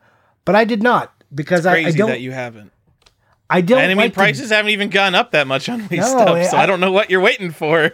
I don't know. I just like it's hard to buy these games. It's hard. Like I look at my list and I'm like, I don't mind buying these five, but like I just don't want to buy another copy of Just Dance. There just is don't. some chunk of your dumbass Wii collection you could have never bought, and you could have won like one of the copies of Mystery House that went on eBay the past couple months. Yeah, I, I I would still like a copy of Mystery House. It's weird because like four years ago when you brought it up, I was like, why? I never want Mystery House. Now I'm like completely 100% in on a first cop first print Yeah. of Mystery House. Yeah. You're probably not going to get a first print. You could sell for a third though; those are a lot more common. Yeah, I, I mean, I would take a third. Really, I would like. I would just like a nice copy of Mystery House. Well, this is how market manipulation works, John. You just keep repeating something until the ooze on Sega Genesis is the hot thing to own. That's right, guys. The ooze. Uh, have you done our yearly check on the ooze? Has it gone up? I, I- I you know, Hey, I'm going to we base it all on our our hype, price which websites. you know how much we've been talking about the ooze lately, everybody. Uh, I- I'm just Um, going to go to the game value now, which just calls it ooze because why not? Who needs articles? Um, it's Just at, a reminder: all your lists are bad. it's forty nine dollars compared to the beginning of the year when it was fifty dollars. Damn it, we're going the wrong way on we the picked ooze. the one game that plateaued. uh, oh, ooze! You'll Wait, always how be in about the Shelley middle. Duvall's It's a Bird's Life? that went down last year. No. Yeah, That well, we sad. checked and it went went down, Aw. or maybe that was two years ago. We checked, but yeah, it, it was on a down slump. Uh, man, you go to this game value now thing because no one's like buying these. It is just like a straight line across. It it literally looks like no one bought a copy this year. At least that was tracked. It's just because none were for sale because it's so rare. Because it's so rare. Rarest $24 game on planet Earth. Not even true because the- probably the rarest $24 game on planet Earth is also on 3DO. It's Carrier Remember Fortress hard- at Sea, guys. Get your Carrier Fortress at Sea. that shit is hard, or it used to be hard. Like, slope style. also very hard. Yep. Yeah, a lot of these games don't sell because you just don't find them. Yeah. Okay, guys, I want to move us on. I, I know that's like the bullshit phrase I always use when we're talking. I'm like, okay, guys. I hate when I hear myself say it. Damn it. Guys, Yeah. Okay, guys. Ugh, barf. Not Uh, but let's move on and let's talk about my favorite part of the show. I want us to look at the episodes we did this year. And I've got some cool stats for everyone. I guess not everyone. I've got some Cool stats, I like um, that I'm going to go over first. But we're going to talk about our best episode of the year, in our opinion. Like, what was our best? What was our worst? And if that was also the most informative episode. But I just want to give everyone a general rundown. Oh, I forgot on my goals. I did say last in last year's episode I was going to start a Patreon. Guess what? We did. And you can join it by going to patreon.com slash collectors quest and joining for as little as $2 or as much as $6. But really just join at the $4 tier because that's the best tier. And way to sell, Johnny. yeah, I I'm always like trying not to put money in our pocket. Uh, but yeah, go there if you want to get on our Discord, chat with us, and get access to our After Dark episodes and some bonus content, or don't and keep getting the free show that you enjoy. I'm not holding it against you. And thank you to everyone who uh, joined us this year and uh, made our Patreon what I would call uh, more successful than Tyler and I anticipated for sure, and probably Stefan because he was like, I thought "We're doing a gonna be- Patreon." It's more successful than Tyler and I. Uh, yeah, Stefan was like, I don't know what's happening over here. yeah, Um, that's true. anyways, uh, just like really, thank you so much for for joining us. It's been great. I love our Discord and everyone who's hanging out there. So, uh, and it was really nice to hang out on Christmas. So, or for the Christmas ex- gift exchange. So, if you are interested in that kind of lifestyle, we got the place for you. And it's not a place where you can be sad. So, you can do that on Facebook. Um, Pirates of Dark Water rules. Just uh, shouting that out. Anyways, episodes, guys. said it again. 2019. Talk about we did 28 episodes. That we that was 1.9 days of podcasting. Is what the content we delivered. 1.9 days is like a lot. That's and that's an average of 140 minutes per episode. So, you know, that's basically 46 hours. And in 2020, we were the picture of consistency. 1.9 days, again, 46 hours. But this time it was only 23 episodes, and they were like two hours per episode rather than an hour and 40 minutes. So our episode, uh, the length increased, but the same amount of podcast overall happened. And in 2021, uh, Tyler was like, "We're doing this," and he was just on it all year and like lot, driving the train a lot, making sure we were uh, staying consistent with episodes. So I appreciate that. Thank you, Tyler. Thanks, Tyler. And we got you know 30 episodes out, so we went from uh, you know a very like 28 is a lot to 30, but listen to how much podcasting. 2.6 days. 2.6 days of podcast. So that's over 60 hours of the podcast. And that does not include all the bonus stuff that we did for After Dark, Tyler, which has got to add another big long chunk of time on there. So Not, we I mean, not a over- quality chunk, but yes, that is that is time that people spent. Unless unless you're one of the people. Undeniably more content, Tyler. Move Undeniably, it is more content, and on. you're a content creator. You just got to crank that shit out and put a stupid face on it. Yeah. Yeah. Uh, YouTube face. Wonderful. We should get that on our Discord. Look, if Um, you guys want some YouTube face, I'm happy to oblige. You know, Uh, you, no, thank you. I, I do some great YouTube face. Ugh. No, you don't. You don't even shave your face. You're always you looking know what? I sloppy. actually, I don't really, I don't really YouTube much, honestly, anymore. It's sad. Yeah, that was like you, one of the things you were talking about last year. You're like, I'm really committed now. Here we are. But Yeah, here we I, I don't blame you. You were you were far too busy for that shit. Yeah. Um, li- life gets in the way. Um, anyways, sure does. Let's talk about uh, the episodes now. I just thought that was cool that we got out that much content this year. That's that's like a lot. I don't know if it was better, but 2.6 days, over 60 hours, not counting after dark stuff. Yeah, great. Um, all right. Uh, Tyler, why don't you go first? Tell me what was your favorite episode this year? I mean, we did a a collecting the history of Mario games and the rarest Zelda games, and man, Mario and Zelda are pretty cool. I guess the history of Mario games because that is such like Tyler bullshit that we talked about, like Donkey Kong Game and Watches. You know, maybe I'll go Zelda because I I don't remember the episodes. I haven't listened to them. I bet it was easier to have conversations about shit that wasn't rare Game and Watches. Uh, so I, I'll tell you on the on the Mario one, wh- like I didn't fully embrace your concept at first, so I think I ruined like with like dumbass jokes in the middle of the Mario one, and was more on board in the Zelda one. Um, and that was a my, that was my problem. That it wasn't a you problem or uh, you know a design problem. That was just me being a jackass. Uh, yeah, those were good episodes. I like. I actually like that we started like kind of delving into that side, like the collect collecting uh, the history of survival horror. Like was another one in that kind of series that I like that we did too. Yeah, and just because I think also those episodes can relate to basically everyone because everyone likes Mario and Zelda. And when we do an episode on the Wata Pop Report, people are probably just like, "How do I unsubscribe from this podcast?" yeah, true. Okay, um, Stefan, what what about you? What do you got for best? All right, look, I don't think it's a secret that uh, I'm not on this podcast because I collect a whole bunch of video games. So generally, my favorite stuff is uh, when we talk about other things.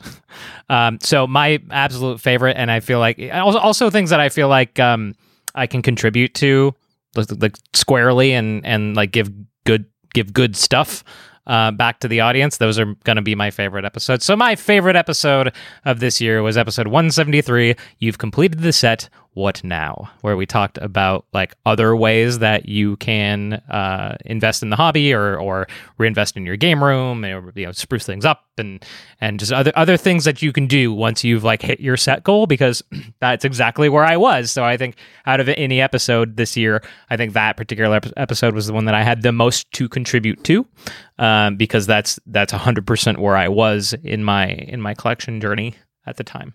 So that was my favorite. Okay. For me, I, I liked, you know, we did some good episodes this year. We did a lot of episodes too.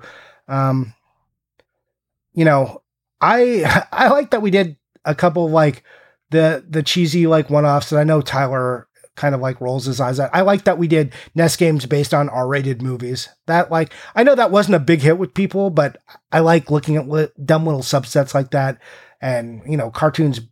Uh, you know just like we talked about a lot of cartoon stuff. That was like cool, but my favorite, and I, I mentioned it already, was the collecting of uh, the history of survival horror. I, I like that we started doing episodes like that, as I said, and it got into the Halloween theme, and Tyler's way more on board with Halloween stuff. So yeah, Woo. I I I like that, and I, I I kind of I like a lot of the direction we've taken. So maybe not specifically on episodes, but on design, I like where we're going. I also really liked doing the light gun episode because I don't know, light guns are cool, and we got to talk about it. So, and then I just saw like uh, the historian just did like a video on light guns, and I was like, we we were there first, so that felt good too. Anyways, yeah, that's it. That's all I got there. Okay, Great. let's uh let's move on to worst. What which episode were you like, man, we we should have just scrapped it from the start, but we did it anyways. Go ahead, Tyler. I don't know, man. Are we that it's bad? Not really. I mean, if, if you want, if you want my honest answer, which I'm not allowed to least say, good, I, it's gonna be it's gonna be the interview it, episode because yeah, I don't like interview episode, episodes. Right? I'm I'm a bit of a mic hog, Johnny. Um, Mine too.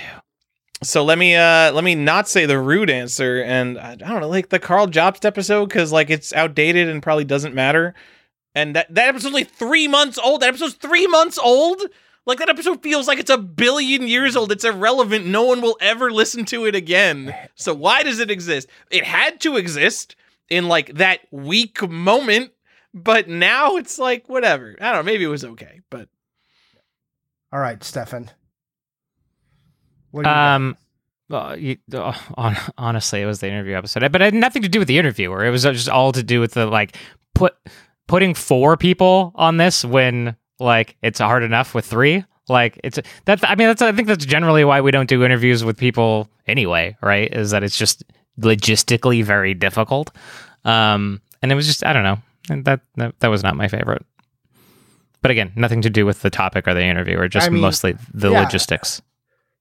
I mean, it's for Stefan to say that it has to be true that it's all about the logistics because he's he's in that documentary. So I am like, in that Yeah, so he would be hyping it. Uh, yeah, Yeah, no, yeah, it's uh, sure. it, it's nothing against Edward or the the movie or anything like that. Um, it's like just the logistics and, and figuring that out is is always kind of hard. It's hard. Interviews are hard with four people. They just are. For sure. Uh, uh, any podcast with four people is hard unless you have like a big fancy expensive setup and everyone's together and then you can see each other's faces but like skype with yeah, no being video, able to take so- to, being able to take facial cues off people is so important when you have that many people. yeah Yeah. so Is So it- maybe uh, next time we want to, do- uh, tease having Robin Mihara on the show again. We did it last uh, year. uh, yeah we were like we should have robin and then tyler was like super rude about it and What? um, what yeah, was I? yeah I mean, you do hate that guy. oh my god. No. You're always like, how's it feel to be the second best, bu- or some bullshit? How's it feel to lose? Like, you always say shit like that. It's so rude. Such a dick. I want to know your perspective on sucking. Like, so Yeah. rude. Oh my god. um, if we do do interviews, we should honestly, if we just kind of turned our cameras on, that would probably help tremendously. Yeah. It, again, that's just like the video thing, or, or Not that- maybe, maybe Not I that can we just need to bow like, out we don't that need to episode. broadcast the video if you don't I want to, know. if you're uncomfortable with that. Which, but just again to just take up take to take facial cues off of each other, that would probably be very helpful. Yeah, I was thinking the same thing actually. But yeah, solid idea, Stefan. I'm going to credit you. Solid idea. Thanks. Um, I am not going to say the interview because that's not my least favorite episode at all. It is technically a challenge and it does create for some awkward moments. And then, like, also, we all three know each other, so it's a lot easier to talk. Um, when you have someone new, you got to kind of like figure something out sometimes. But the Karl Jobst one, oh my God, I didn't want to do that episode. I didn't want to talk about it. to. I never want to talk about it. I got called a fucking Wata shill like four fucking times. Guys, I'm gonna set something up for everybody right fucking now. I do not own graded games. These two assholes, they own graded games. I've never said go buy a graded game. I oh, again Oh god. hear me. I don't own any graded games. I don't like graded games. I want nothing to do with them. I think the cases are stupid. Just fuck off on this already, all right? No, I've never like if you are listening to this podcast and you're like, I want to learn about some collecting stuff, and these guys are maybe sometimes entertaining or maybe sometimes are total assholes like Johnny's being right now. Uh, but they also give me some information. So I'm gonna listen. You're like, huh, I'm going to follow maybe what we, these guys do because maybe they seem like they've done okay in collecting.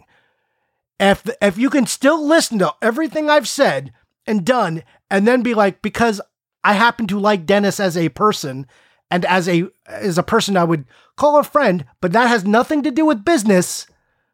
And then go, yeah, Johnny's a Wata show. After I've just said, I don't own the games. I don't recommend them. Don't grade your games. I, and I just, how often do I shit talk investing? And people are like, yeah, that guy's a show for Wata. He really wants it. So you just want the games, is what you're saying, but you can't afford them. Yeah, that's that. Yeah, I'm a poor. Thank you for mm-hmm. identifying what it is. Whew. that and that episode just like embodied all of that, and then people just like coming at me from all angles, and then like just like getting emails or texts from my family about video games, and just like having to engage in inane just conversations about this from some guy who doesn't know about video games, like at least not collecting. Holy shit balls. God, I hate that episode. I want to burn it to the ground. I want to burn that episode. Did we need to do it? Probably. Was it relevant? Sure. Will, will I have to do another dumbass episode like that? Probably. Didn't really love the pop episode. Uh, didn't love like every time a, a record breaks and we have to do that. But that's that's part of we collecting. sure didn't. I'm sure they're. Oh, we did. We did the uh, Mario 64. We didn't do the the other one. No, Whatever- I mean, I but we talk about. that's I mean, but the Mario sixty four one was like It's you so know, we ridiculous that buying it. Yeah, like like we are video game collectors. We are talking on, not reporting, but we discuss events that happen. So, I mean, that's relevant to collecting and it's relevant to everyone. So I get that it, it you know, it impacts the people who we, uh, who we're talking to and us. So I get why we have to do those episodes, but I don't always love them. Um, but that doesn't mean I, I, I phone it in. I come with all the passion I have. Clearly, if I can still be called a Wata after all of that, um, yeah, there it is. That's the one I fucking hate. I hate it. It's actually my least favorite episode we've ever done, and that includes episodes that after recording, I said, no, I'm not publishing those. There you go. Damn, we should have done one for the the follow up Karl Jobst video, guys. Absolutely So not. Johnny could defend Wata some more legally. oh God. Please don't. I don't. I don't even want to. I don't even want to fake discuss it. so, anyways, that was my least favorite episode. Uh, do you guys have any any uh, most informative uh, episodes you want to talk about? Anything there? Different answers. honestly, honestly, I did as a real quick answer. I would probably stick with my my favorite one, the where we just kind of like gave rattled off various things that you could do besides collecting games. I thought that was also super informative. Uh, yeah, I would I would agree with you. I would change my answer for most informative to that one because I think I think that's a crux that a lot of people get to, and I thought that was like kind of good information. Yeah, and and not something that like uh, I think is like widely talked about either, like on on similar podcasts. Yeah, yeah, absolutely. Yeah. Uh, weirdest title: The market is euphoric. Should you sell out? Thanks, Tyler. That was a good one. I chuckle every time I see that the market is euphoric. I don't even remember what the fuck we talked about in this epi- that episode. That was like the what do we say? No, games are great. Just keep them. Like, what do we? No. yeah, that's basically what we said. Well, people were like, you should sell your video games right now because the market is at its peak. Everyone get out. It was uh the bubble was it was another bubble is bursting uh thing was going on. I think there was something on um the CUP podcast about it or something too. I think we were responding a little bit. Okay. I thought Tyler, your second favorite or least favorite episode uh was gonna be uh the CQ cut collecting DC games. Yeah, that was pretty low on there. Johnny, I am so ready for us to stop circle jerking over our own content and move on to whatever the next segment is. Is it collector's questions or is it predictions for 2022? We're not circle jerking. We're, we're it's a We're year end reflection. reminiscing, but people don't want to hear us reminisce about our content. Are people like nostalgic for the collector's quest episodes of yore? I don't think we're talking about nostalgia. We it's like it's like the inside baseball. You hear about like what we thought about our own stuff. It's evaluation. Uh, that's way better than than my take on it. My take is that it's more like a clip show. Although it's not really a clip show. It's like It's definitely bad not a DVD clip show. commentary where it's like, I don't really remember what we said in this episode. Anyways, yeah, Tyler, asshole. Like it was like four minutes, except for my. If you exclude my rant, yeah, we were gonna move on, and I was gonna just. Uh, I wanted one like little shout out because I don't think we've ever done it, and I'm gonna get his name wrong, but I think it's Aldo Galindo. Um, I'm sorry if I'm getting your name wrong. Like this guy's just been a stalwart listening to this podcast on SoundCloud. It's like since since the inception, I think he's got the most listens. So, anyways, just saying hi to you uh, and just acknowledging that I've seen your name before, and I I look every year at your views. And uh, hey, thanks for Is always uh, listening to the show. Is that the guy that tagged us on Instagram and had like an am- amazing amount of hours logged? Uh, no, that, that's like that was not him. Okay. I think Tiger Wolf was one one of the first ones that tagged us for that. I don't remember the others, but yeah, people were showing us their Spotify, and man, thank you guys so much for listening. Anyways, Tyler hates us circle jerking about our content, so yeah, we let's would go been ahead. we would have been done, and then you had to reel us back in. Yeah, let's go ahead and talk about some collectors' questions, and let's answer some of those. Tyler.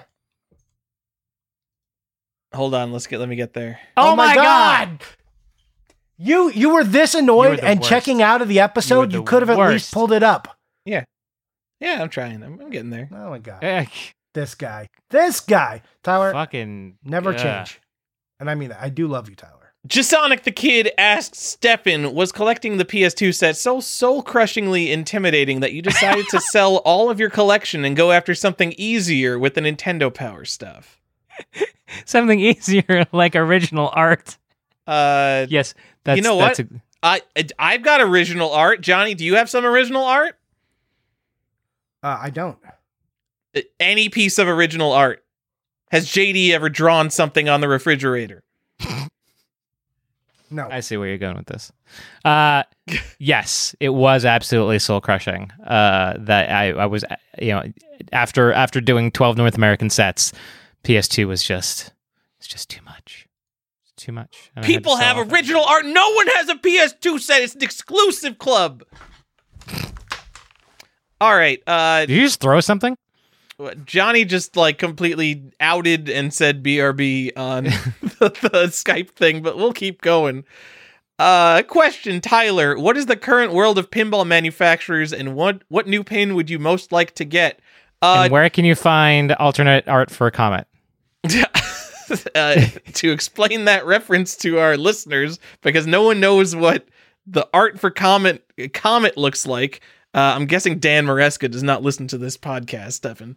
Um, uh, Comet is what is it? 1986 pinball machine drawn by that. weird guy Python Anghelo, and it's got uh, it's got like 12 people in a roller coaster. Oh, it's just a why am I even explaining? this? There's, just, there's a very stereotypical now you have to go. stereotypical bad drawing of a black child. It's racist. Why is there a racist pinball backlash on a on a classic game? What's the current world of pinball manufacturers? I have no idea. I haven't been to an arcade in two years. My whole life is out of control. The prices I can't even afford. Like flip it. I guess I could like rotate my games if I sell, but oh man whenever I, I buy a game, I figure like, oh, I'll sell it for like the same price I bought it, and that will be fair. I'm not I'm not gonna charge someone a thousand more than I paid for a game. It I'm, feels I'm sorry. wrong. What are you? You're you're talking about selling games that you've bought? No, that like I can't I, can't I can't just buy new pinball machines. First of all, I don't have room. Second of all, pinball machine prices are just like video game prices. Everything is double what it used to be, and I don't want to. Uh, enter that brave new world. So I'm just happy with what I got. I, I literally have no idea what the new stuff is. I haven't even played a Willy Wonka yet. Um, like what? There's like there's I see so many old men. Like what? Steve Ritchie works for uh, JJP now. No one no one knows pinball stuff. What, who am I talking to? Who who is who is this segment for? What new pin would I most like to get? I guess Willy Wonka because Jersey Jack uh, makes really complex and cool games. I'd Oh. really like uh, a Rick and Morty. That's like the on- the the only new one that I'd really like that I don't have. Uh, yeah, I've never played that because it's a it's a spooky game, so it's like super boutique, and they probably made like 500 of them, right? Yeah, there's not very many. Um, Johnny, are you back? I am. Whoa, is it harder to spend a large amount of money on a video game or a book? I ask because you mentioned on the show uh, spending a significant amount more on a book than you have on a video game. Do you think you'll ever spend more than that on a video game? Okay, so no, it's not harder to spend um, more money on a video game than a book. Uh, the reason, well, it was easier on the book in this case because that book is like the obtainable grail. It is the thing. It's it's like the one thing I like. If the top of the mountain, aside from the hardback, like that's what I want. That's like what I'm in this for. This is the the biggest piece and it was still obtainable and it was never going to be more obtainable. So there's nothing like in video game when I started collecting, there was no reason to spend that much except on stadium events, which I have no feelings for. I have my wife loves Harry Potter. I love Harry Potter. It, it wasn't hard. Like we love those books. So like I'm buying a thing I love. So in that sense, it was easier. Like buying stadium events, I don't love stadium events. So like that was like for the NES set, like that was the one mountain I wouldn't climb because I just looked at that and said, no, I don't care about this. It's again, it's not an investment for me, and I didn't look at it that way then. I just said I want to own these games, but like the set wasn't more important than ten thousand dollars or even three thousand dollars back when I had the opportunity. Um, also, three thousand dollars back then compared to like the seven thousand or nearly seven thousand I spent on Harry Potter. Um, it was like six thousand two hundred or something. What I spent on that, like that was three thousand was still more money to me back then than probably the six thousand is now. Um, and I, but I, I could have done it. Like it wasn't like so far out of bounds that I couldn't have done it. I just didn't want to. Um, so again, it's not it's not the hardness of it. Uh, like I completed the Super Nintendo spent I spent all the money required because it's my favorite thing, right? That's like this is the thing. I love this thing, so I'm going to just go and do it. There just wasn't anything that expensive, so I never really had to meet that. Um, Magical Chase, like I went and got for the turbo system. Like I really wanted to complete that set. And Magical Chase is kind of cool. I don't love it, but like I think it's neat. So it was easy to spend like that money on. But like I wouldn't have spent ten thousand on it. So yeah, the book because it was that specific book. Also, like I I don't know if in like I don't think there was any like investor brain going like, oh, I guess I could definitely you know, I'm going to make money on this or these are going to be more collectible than games. That's not how it went. Did I look at it and go, I think whatever money I put into this, I could always get out of it. So it's kind of just like adjusting my my savings into a different area, or at least a piece of my savings into a different area.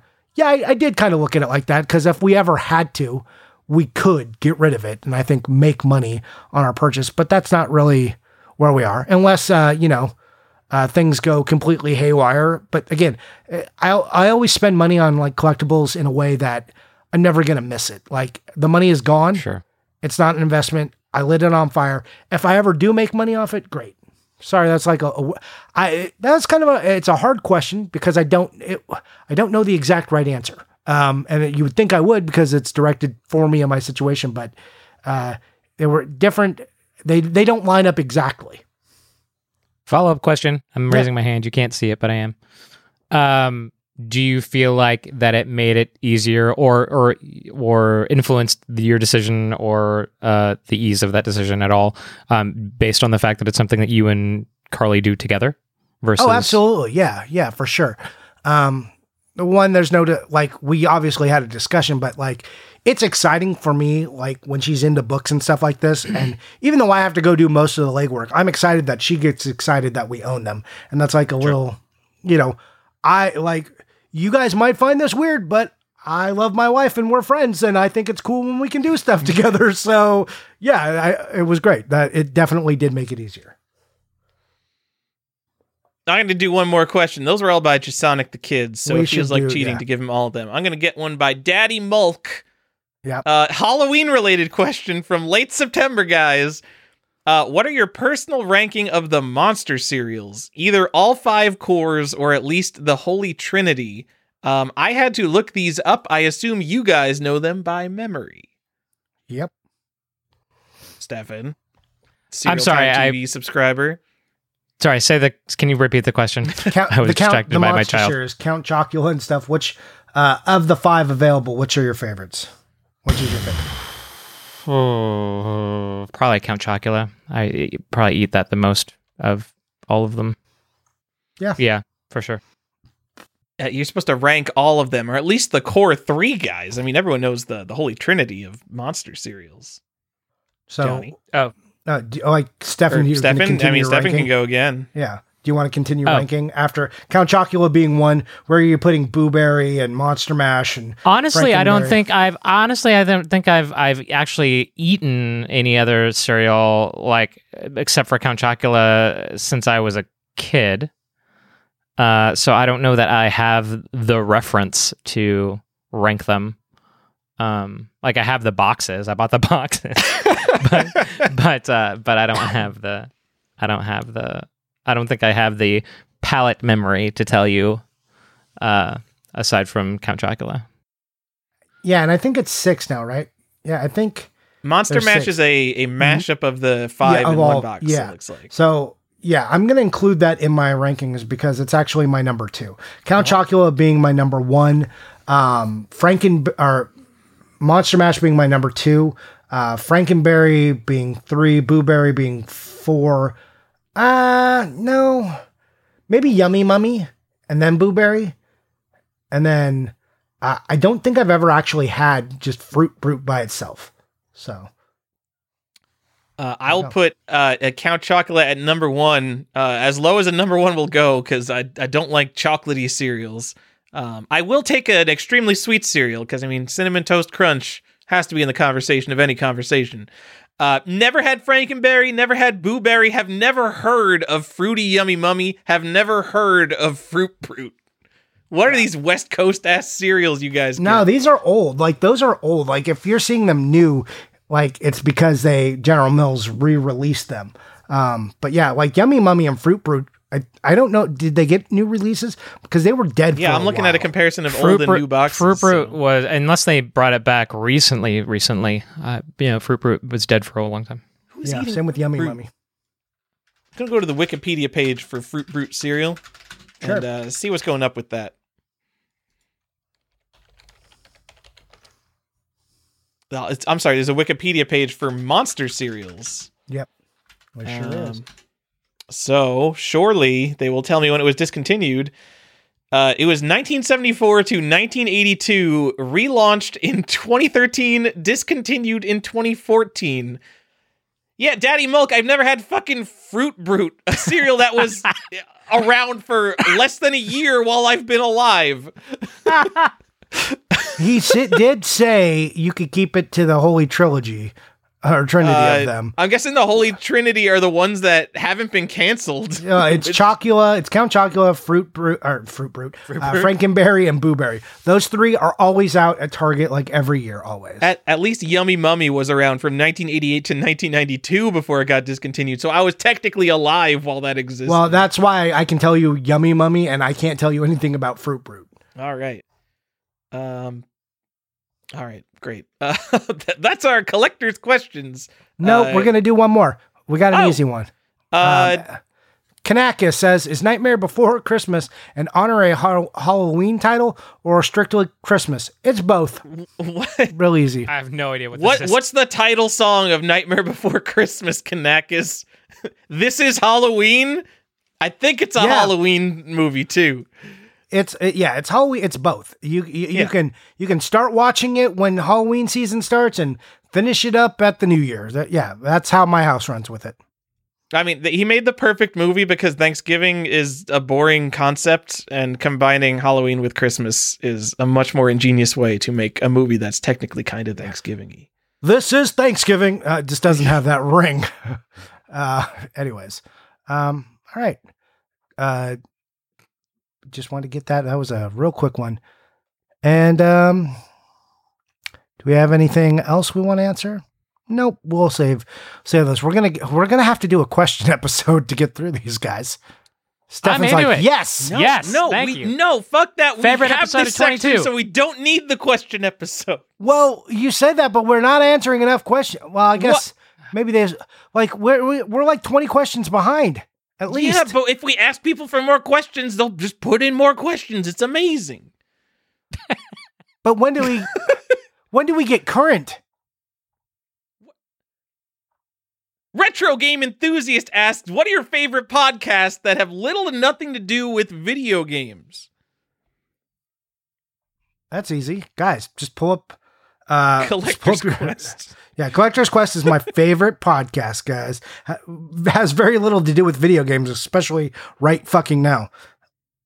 Um, I Yeah. honestly only listen to video game podcasts. do you? you I listen to no video game podcast. I don't want to hear it.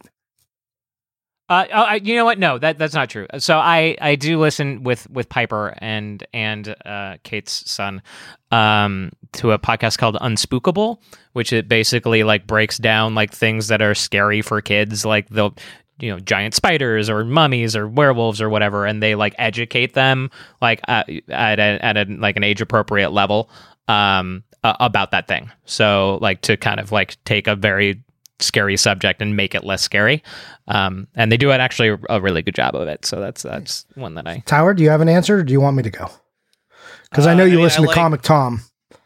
Oh, obviously the Bags and Board co- uh, podcast with your boy Comic Tom here to count down the 10 craziest sales that have the books on fire in this market collecting modern day mythology. I can't keep my Comic Tom impression. Um, I enjoyed it, but thank you. I did not enjoy it. hardcore history, I think that's an obvious one. Radio Lab, uh, t- to one that maybe people haven't heard of. I have no idea how popular this podcast is. Deep dive in the shallow end. I've not heard of Great. it. Sounds like you guys haven't heard of it. So uh, Is it an oral the- sex podcast? Is it what? An oral sex podcast? Because that's Totally that's- not. 'cause Uh, I'm here you know for? I guess if we're talking about shallow end, Stefan's got it. Deep dive. God, No, I, fucking damn sh- it. I you said into the shallow end. So That's right. yeah, I'm saying you have a small penis. Oh, okay. Yeah, shallow, the, uh, not deep. it's two comedians. One is uh, the editor in chief of Hard Drive, which is like the onion for technology, and they basically just read you a Wikipedia page of something interesting while uh, making wisecracks, and I enjoy it very much. Uh, if I look for deep dive in the shallow end, the first YouTube video has 229 views, so it's possible no one but me listens to this fucking podcast. I don't know, but it's great. If you like comedy and boring or interesting things, you can listen to that. Uh, not a podcast, but I know we both like it. Hot ones. Oh, I don't like hot ones because I don't like interviews. You love hot ones. Love the interviews. I like hot ones. Um, He's an he's an excellent interviewer. I, I, I does Oh, he do yeah, a, he a podcast as well as the YouTube show? Because I watched. I don't know. YouTube, I, I am just saying it. It's like kind of like a podcast. Yeah. Uh, I mean, it feels like also his questions are like crafted in a way to like just like jerk off how great his interview questions are. He's like, look at how deep my fucking cut is, bitch. That's like all his questions. But yeah, I don't but care that's because I'm here for great. it. He's also there for like those are celebrities, and they kind of need that. And he's forcing them to eat the bomb sauce. Tyler, like, come on. Why doesn't he just ask them what was it like working with The Rock while making the new Jumanji movie? Because they go through a press junket and they answer those questions all day and hate it. I know, that, that I know, Johnny. I know. Well, then don't ask the question if you don't want an answer. Ah! It's also fun when they like are having a very difficult time braining good at the towards the towards the end and like having them ask or answer really existential questions. Yeah, I, Hot Ones is good. Uh, I have I have some more answers. Hey, shout out to uh, Dialogue Alley. Uh, to a couple of my friends there. It's a Harry Potter book collecting podcast. Um, that's on if you're interested in Harry Potter stuff. So That's a very clever name. yeah, Dialogue Alley. It's great. We love that name. It's good stuff. Yeah, it's great. And that's Carly, Eric, and uh, Melanie over there. I enjoy their pod- podcast No relation. and give them uh yeah no car that's a Carly with a Y. My wife is an IE. Um, I also enjoy uh Constructed Resources, which is a magic podcast. So that that's like a thing. And what else do I listen to? Oh yeah, fake fake sucks. doctors, real friends. So um, that's the Scrubs rewatch podcast with uh, Zach Braff and Donald Faison. So I watched, I listened to that. I said watch, but I listened because I like Wait, Zach Scrubs. Braff has a has a podcast about his own show. Yeah, uh, they Huh. they do uh, a rewatch. Him and Donald. Uh, they started right when the pandemic started. Uh, yeah, it's it's good. They like they go through each episode. and They have like all of the cast of Scrubs comes on talk. They have like directors come on, like various different roles in the show uh, come on and talk about it. It's really good, and you know you get their perspective, and you know you hear about their younger life and the careers and stuff. It, yeah, it's fun. They they keep it pretty pretty fun. So yeah, it's good stuff. There you go. Daddy like Mulk Scrubs a lot. asks, "What's a game you absolutely wanted to What? hate, but oh, I'm sorry, Red the Game Shark asked this, but we can just r- write over him, whatever. What's a game you absolutely wanted to hate but hold ended on, up loving? Hold on, hold on. Oh, you have more. Red the? Game Shark. If you want cheap, cheap import games, contact Red the Game Shark for the cheapest games around. Okay, you may continue. Uh, guys, what's a game you wanted to hate but ended up loving? Wanted to hate. I don't. I don't. Come on, you don't go into games establish- wanting to hate them. Oh, you know Um, what? Do I have one? I don't know if I Puyo have. Rock Puyo. Band. I'll- Oh no. oh, ouch. Um, that, careful, he'll cut his sponsorship. uh, Rock Band. I, I and Guitar Hero. I thought I would hate those games, and I, I wound up loving them. So there you go. That's interesting. Also, like Call of Duty is a game I should absolutely hate, but still enjoy it. Though I haven't played it in like a year and a half. That's actually true. Like uh, I played a lot of Battlefield when I, uh, when I was working at EA, and uh, with coworkers, we just that would be like our lunch break game, and uh, and I thought I was actually going to hate hate it, and I I grew to to like it quite a lot. It, it turns out the group experience can uh, make up for uh, the game sometimes. Yeah, and it was cool because like this was like back when I was in QA, so we were in like a cube farm, and so it was like a big LAN party essentially. It was it was cool. yeah, Yeah, like when I play Call of Duty, it's always with my friends. I'm not just like out there with. I mean, I when I was being competitive at it, I was out there with randos, but uh, you know, for the most part, it was a thing I did with friends. That's my answer. Tyler, you got an answer, and this will be our last one. Or is No, Tyler fucking go- is going to take? It's only 1.30. I've got hours in me. We've got to get through these Ty- questions. See, look, look at you taking this to extreme. I just mentioned that maybe we need to do a question episode, and you're like, "Oh, it's the question episode. This is it. I definitely don't have a six year old who I need to feed. Oh my god. Jesus, you haven't fed her. Ah. I could I could make this list of just Mass Effect game or just BioWare games. Like Mass Effect 2, like I knew going into it cuz like I was into Mass Effect like they oh they dumbed down the inventory system. It's just it's a stupid people RPG. It's like one of the greatest games of all time. Hmm. And then Mass Effect 3 was like fucking trashed by everyone. I didn't play that one on release. Everyone's like, oh, Mass Effect 3, oh, the ending sucks. Oh, Mass Effect 3's garbage. Mass Effect 3 is fucking awesome. Dragon Except Age the ending. Origins, like, how does Bioware follow up Neverwinter Nights with this fucking stupid kitty console RPG? Dragon Age Origins is fucking awesome. I'm glad you said that, Tower, because I also love Dragon Age Origins. Yeah. I, I did not love Dragon Age Three though. I, I did not play that Inquisition. I who Yeah. talks about that? That was like game of the year everywhere. What was it like 2014? And fucking Yeah, it was- no one talks about too. that game. It was too big and too directionalist. And if I was going to do that, then Elder Scrolls is where I'm going to be for that. sure, yeah, that's that's the game where you wander around do nothing. Yep. My last one, uh, Deus Ex: Human Revolution. I think I was hyped for this one, but it was coming off the back of uh, Deus Ex: Invisible War. Invisible, right? That's what it was called. Uh, Yeah. and again, like Human Revolution was so good. Maybe a little bit for its time. I, I bet shooters in that style are better now. But oh man, so those are my games. I think we All should right. just stick to Bioware games because man, they they Rarely snatched victory from the jaws of defeat so many times. except for that one game that's a little racist. I Oh, guess. you know. And uh, I, what are they even doing now? Was What's that, was that the one I, re- I recommended people should play? Yeah. yeah, Yeah. yeah, th- that one. Yeah, and, and let's let's guys play You Anthem. I don't know anything about Anthem. That maybe Anthem's awesome. I mean, eh, people hated Mass Effect Three, right? Maybe Anthem. Everyone's wrong about it. Mass Effect 3 the ending was bad. They did they did like pro they like created this promised system and then they like really just like chickened out at the end. It just made it like it was, felt like they just said we got to ship it and they shipped it. Does not matter. The, literally, the ending of uh, Deus Ex: Human Revolution is the same thing. It's a game where you like make all these choices and shit, and then the ending of that game is like three different buttons you could press to get the ending cutscene in three different ways. Yeah, well, that's one more option than you got Mass Effect until they patched it and then they gave you a third. I option. got the patch with three options. I'm like, oh, it's like Deus Ex: Human Revolution. I love this game. Yeah. yeah. Anyways, yeah, Mass Effect 3 uh was not was not terrible, but the ending it was just very disappointing, especially because you had all this buildup. Because the Mass Effect games are great, Uh, except Andromeda.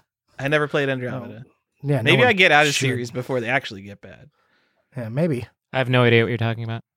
He, Stefan refuses to acknowledge Andromeda's existence. So, all right, there we go. There's uh, It's the there's our crystal collector's skull. questions. It's the crystal skull of Mass Effect. Oh no. I don't know what you're talking about. Exactly. All right, Kanakis um, asks, what? No, stop it. guys, let's move on. And I had to say guys again because I don't know what else to call you. Hey, boys, uh, fellas, uh, fellow podcast people, what games did you buy? Uh, Anything? I don't think about it. Stefan? Nope. Mm-mm. Tyler?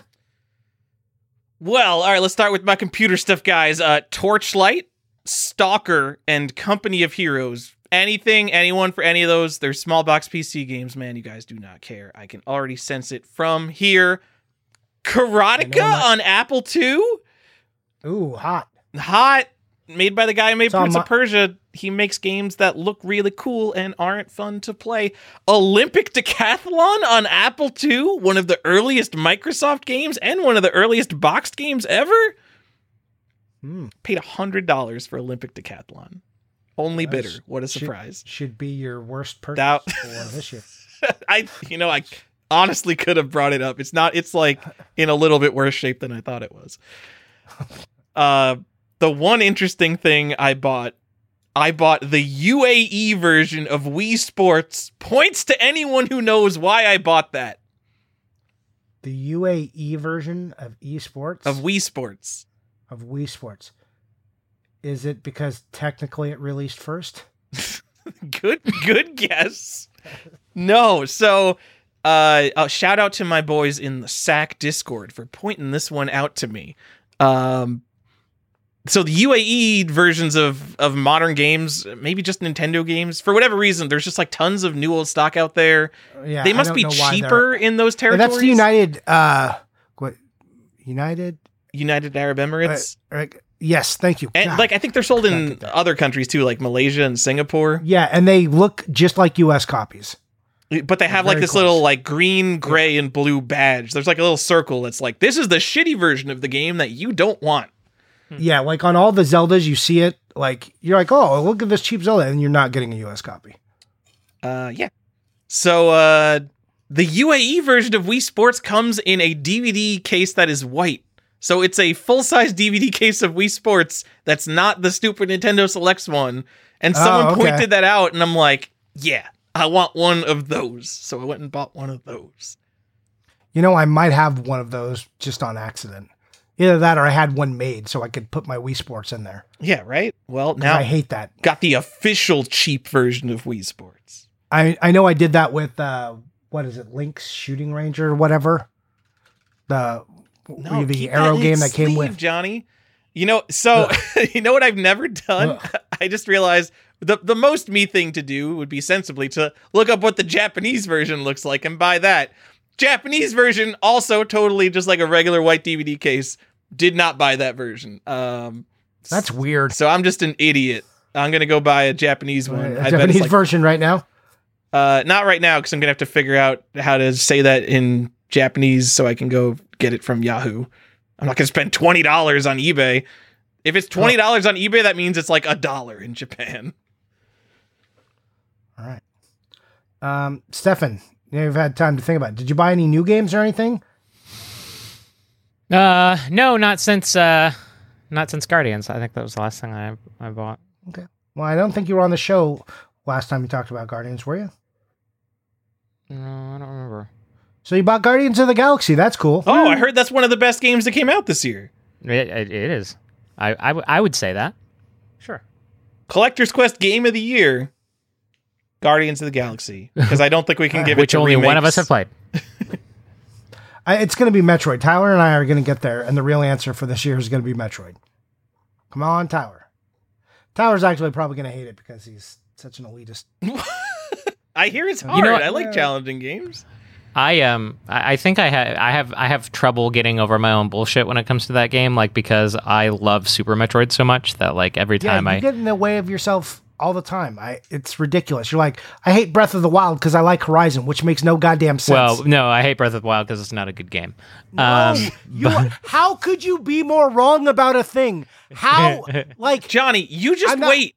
Breath of the Wild 2 is going to come out, and everyone's going to start dumping on Breath of the Wild and be like, oh, it had all these problems and no one cared about it. You sure, know, if Breath of the Wild if 2 they is the only fix good all game that now. bullshit, then fine.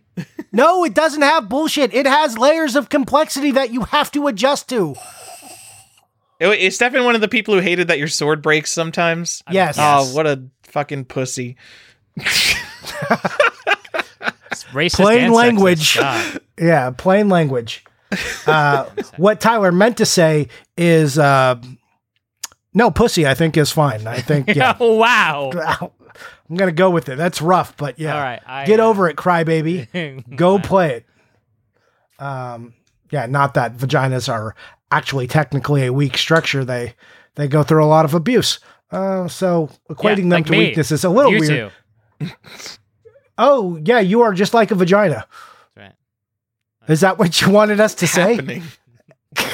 I Stefan literally just Now- came into this conversation and went, "Yeah, like me, I need to be equated to a vagina all of a sudden," and I don't know why that happened. You're right. Maybe the It's show ve- does need to end, and it can't just be another hour of Tyler, questions. now Tyler does have to edit the show. I- I'll let Tyler uh, be the arbiter of whether that gets edited out. It could and probably should, but here we are. Anyways, guys, uh, I'll tell you what I bought. Uh, Uh, it's not more interesting than what uh, Tyler bought, unfortunately. Um, this hasn't come yet, but uh, I'm, I'm gonna say I'm gonna say it's coming and it's gonna get here. I bought uh, Crystal Castles. Hey, remember when I talked about that uh, episode or so ago? Hey. Hey, I did. I, I finally found a copy that was like acceptable. Um, got that coming. I bought a copy of Defender, which I know, like, I'm talking about two Atari games, and people are very confused right now. They're like, uh, why is he doing this? So let me bring you back to reality with me buying another copy of. Uh, hey, if you remember earlier in the show when I talked about Fantastic Four, yeah, I bought a Wii copy of it because it was a comic variant. Then I didn't. I thought I had it. I didn't. So yeah, I bought that. That felt bad. And um, yeah, that's it for games. Oh no, I have a shameful purchase. So Oh, your Lego Atari Harry games didn't Potter. count? Okay. uh, no, Defender has sweet art, and Defender was a childhood game, so not at all. Like, are you gonna tell me the box art for Defender isn't sweet? I it's it's one of those games where I I only associate like I see it and I just immediately associate it with being like a bulk game, so it's hard for me Oh. to like see the box Yeah, art for what it is. Yeah, I mean, but that doesn't matter. man. I'm not buying it because I'm like, oh, I got to get all the Atari No, games. I know, like, I oh, know. well, but yeah, come on, you, there are games like that. I can't think of another. Oh, absolutely, absolutely. There's a lot. Like combat is one. Uh, Yar's Revenge. Like there's just a lot of like bulky Atari games. Anyways, I bought this stupid Lego Harry Potter one through four uh, for the DS. It's the collector's edition because it was a nicer box than the two boxes I already have. So I was like, oh, I'm going to upgrade that.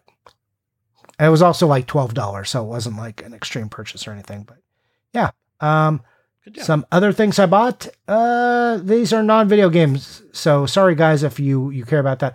If you remember, I talked about some stupid Hot Wheel that uh, I cried about at my fifth birthday party. I and like I went through the pangs of fire. I'm like, why haven't I bought this yet? So I did finally go buy that, and um, I bought.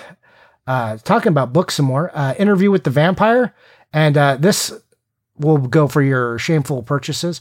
Uh, Anne Rice died, guys. Did you know that? Anne Rice uh, is no longer with us.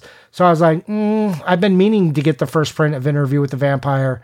It's not a signed copy. I didn't do that. I was about just to like, ask. It's not signed. I was just like, uh, if I want the first print of this, I better go ahead and do it now.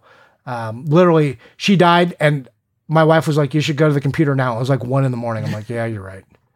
So, um, yeah, that that's like another thing I bought. Guys, start doing that when these people are like 65. Just like get ahead of the curve here. Come on. Don't wait Yeah, until I- Alex Trebek has cancer to buy his autograph.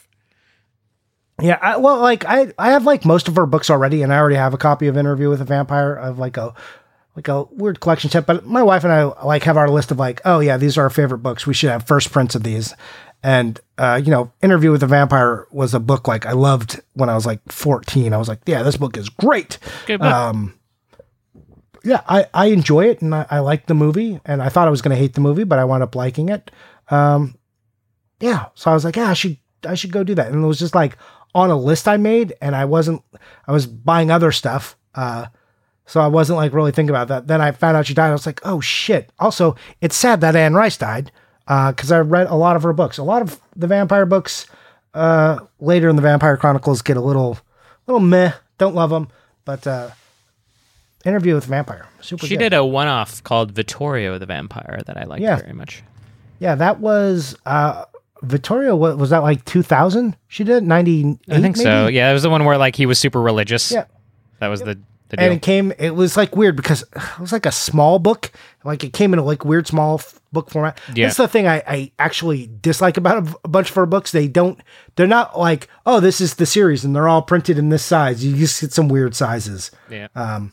Yeah. She also did a one off called Servant of the Bones, which was like a ghost story that I liked. The uh, just out of just to say it, the last uh, video game purchase that I did make was October the sixth when I bought the Zombie versus Ambulance. Wow. Oh yeah, we talked about that. uh, and now I've been like thinking about it, and I haven't looked yet. But I'm like, are there any uh, interview with the vampire or Vampire Chronicle games? Should I be buying those? That was a thing I, I thought I had, and I haven't followed up on that. Okay, so I saw Interview with a Vampire a super long time ago. I don't remember the full movie, but how the fuck would you make that a video game?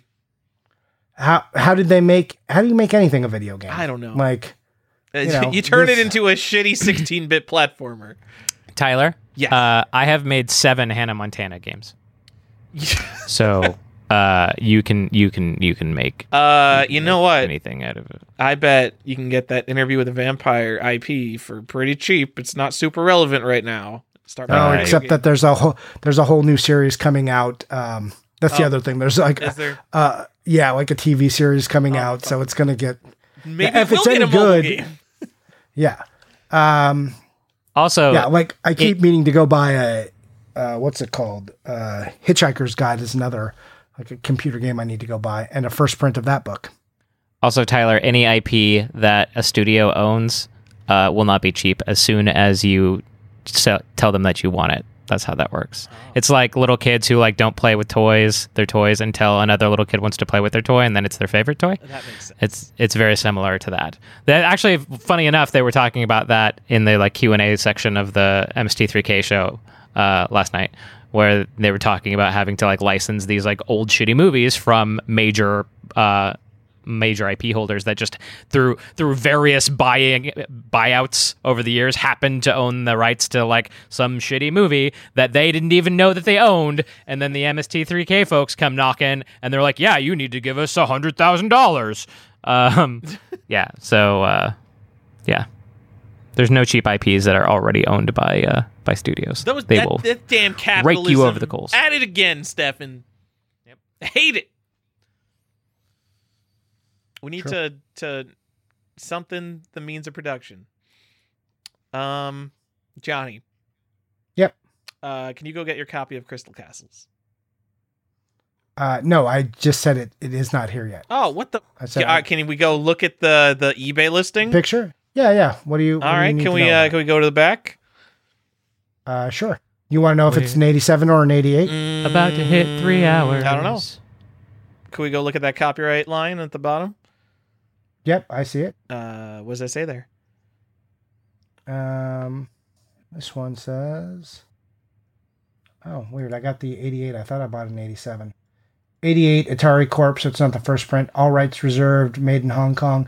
Printed in Hong Kong. Video Arcade and Video Arcade. If are trademarks of Sears, Roebuck and Co. Designer by Pete C. Uh, Niday. Johnny, it looks like you're about to buy another copy of Crystal Castles so you can get that first print. Yeah, I know. I, I thought I bought the 87, but I did not. Johnny, this game came out in 1984. Uh, you Did gotta it? get that made in USA. Oh, I thought I thought I, I was like, you know, I'm glad you said it came out in '84 because I was really conflicted. I was like, did I? Because I remember picking this game as a kid. I was like, really, 1988? That's very or '87. I'm like, that's weird. It. I felt like I was much younger because that's like the Nintendo was already out.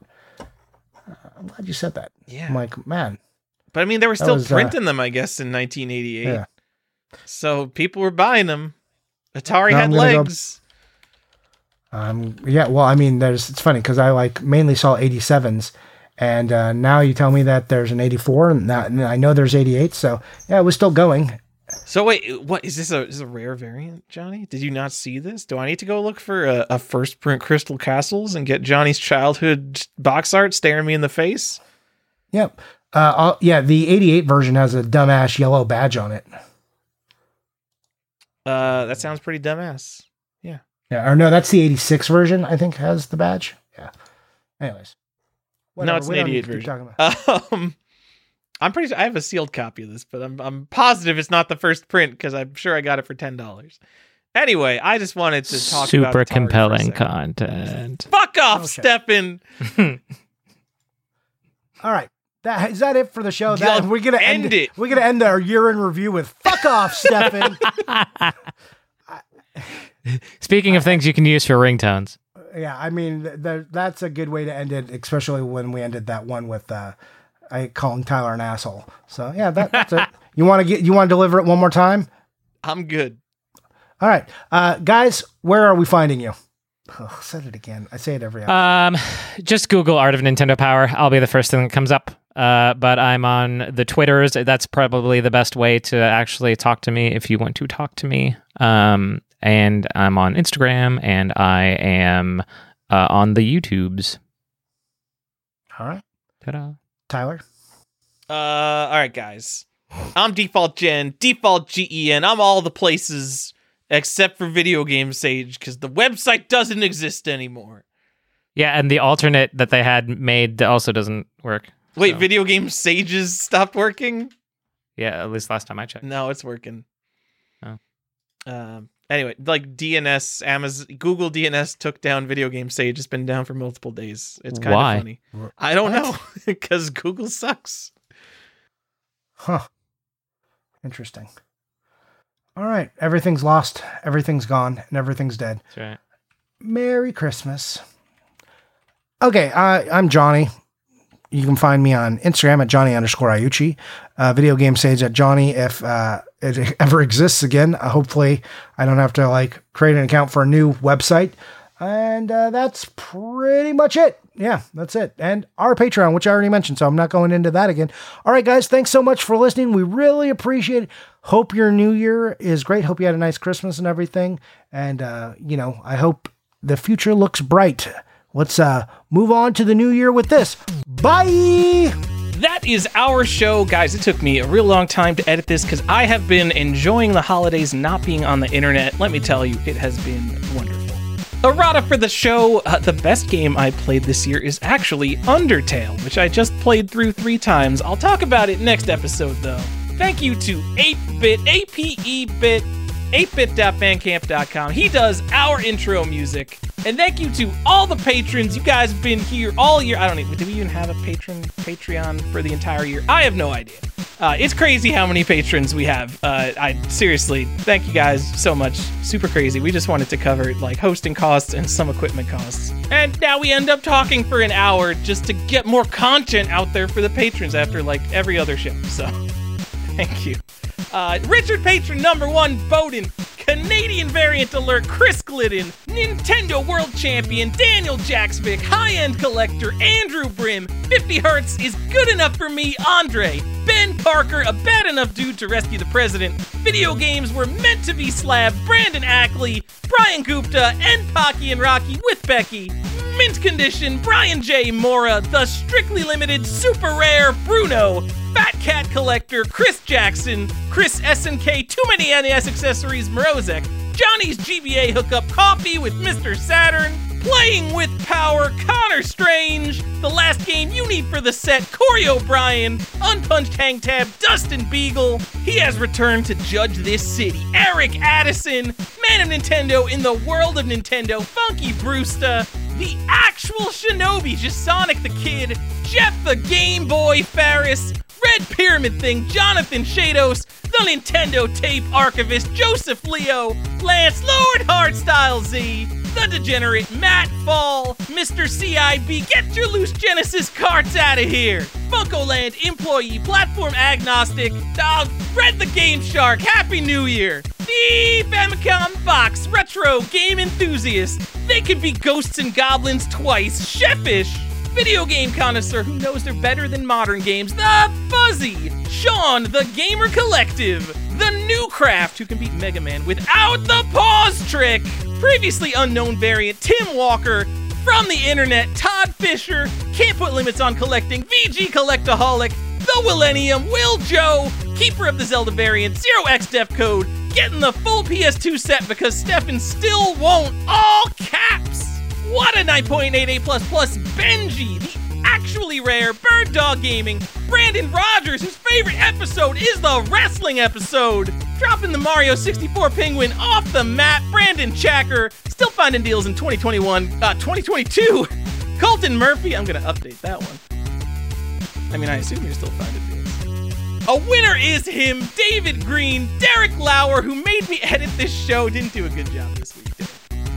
Don Livy, the hero of time, actually understands the Zelda timeline. Jeff Pierce, he is Error. Jeff Russell, Jeremy Jarvis, here for the Pog Talk. Joe actually plays his games champ Pity, video game art collector because video games are art. Justin Chichio, Lateral Movement, who's got a Donkey Kong kill screen coming up. Michael, post in the Discord right now, Chiara Chiaramonte. Nick the Video Game Database Morgan, Homebrew Mastermind Divertov, the other guy who collects Korean releases Peaceful Games, Dungeon Master Reed Stubenik, the promoter, Retro RPG Podcast. Tom Obscure Variant Chaser Chase. Zaventorian, he knows all 97 Nintendo games. 32 bits or less, do the math! Andrew actually collecting N-Gage O. Default Gen J E N and B Nugs! Chesno, all your base are belong to him. Colby, he is Sinistar. Corhagen does what Nintendo don't. Daniel McArdle, who thought this was the Retronauts Patreon. The Modern Database, Danny Gomez. The Philatelist, Dork Overlord. My childhood PlayStation idol, Game-Rave.com. Joseph Rogers got 50,000 on Double Dragon. I haven't seen The Wizard in years. I don't even know if I'm doing that like intonation correctly, but it was something like that. Collector of everything, including Atari, Kalen McAteer, Sam, Sega Mark III Marks, and Sean the Video Game Illuminati LaCroix. Thank you guys so much.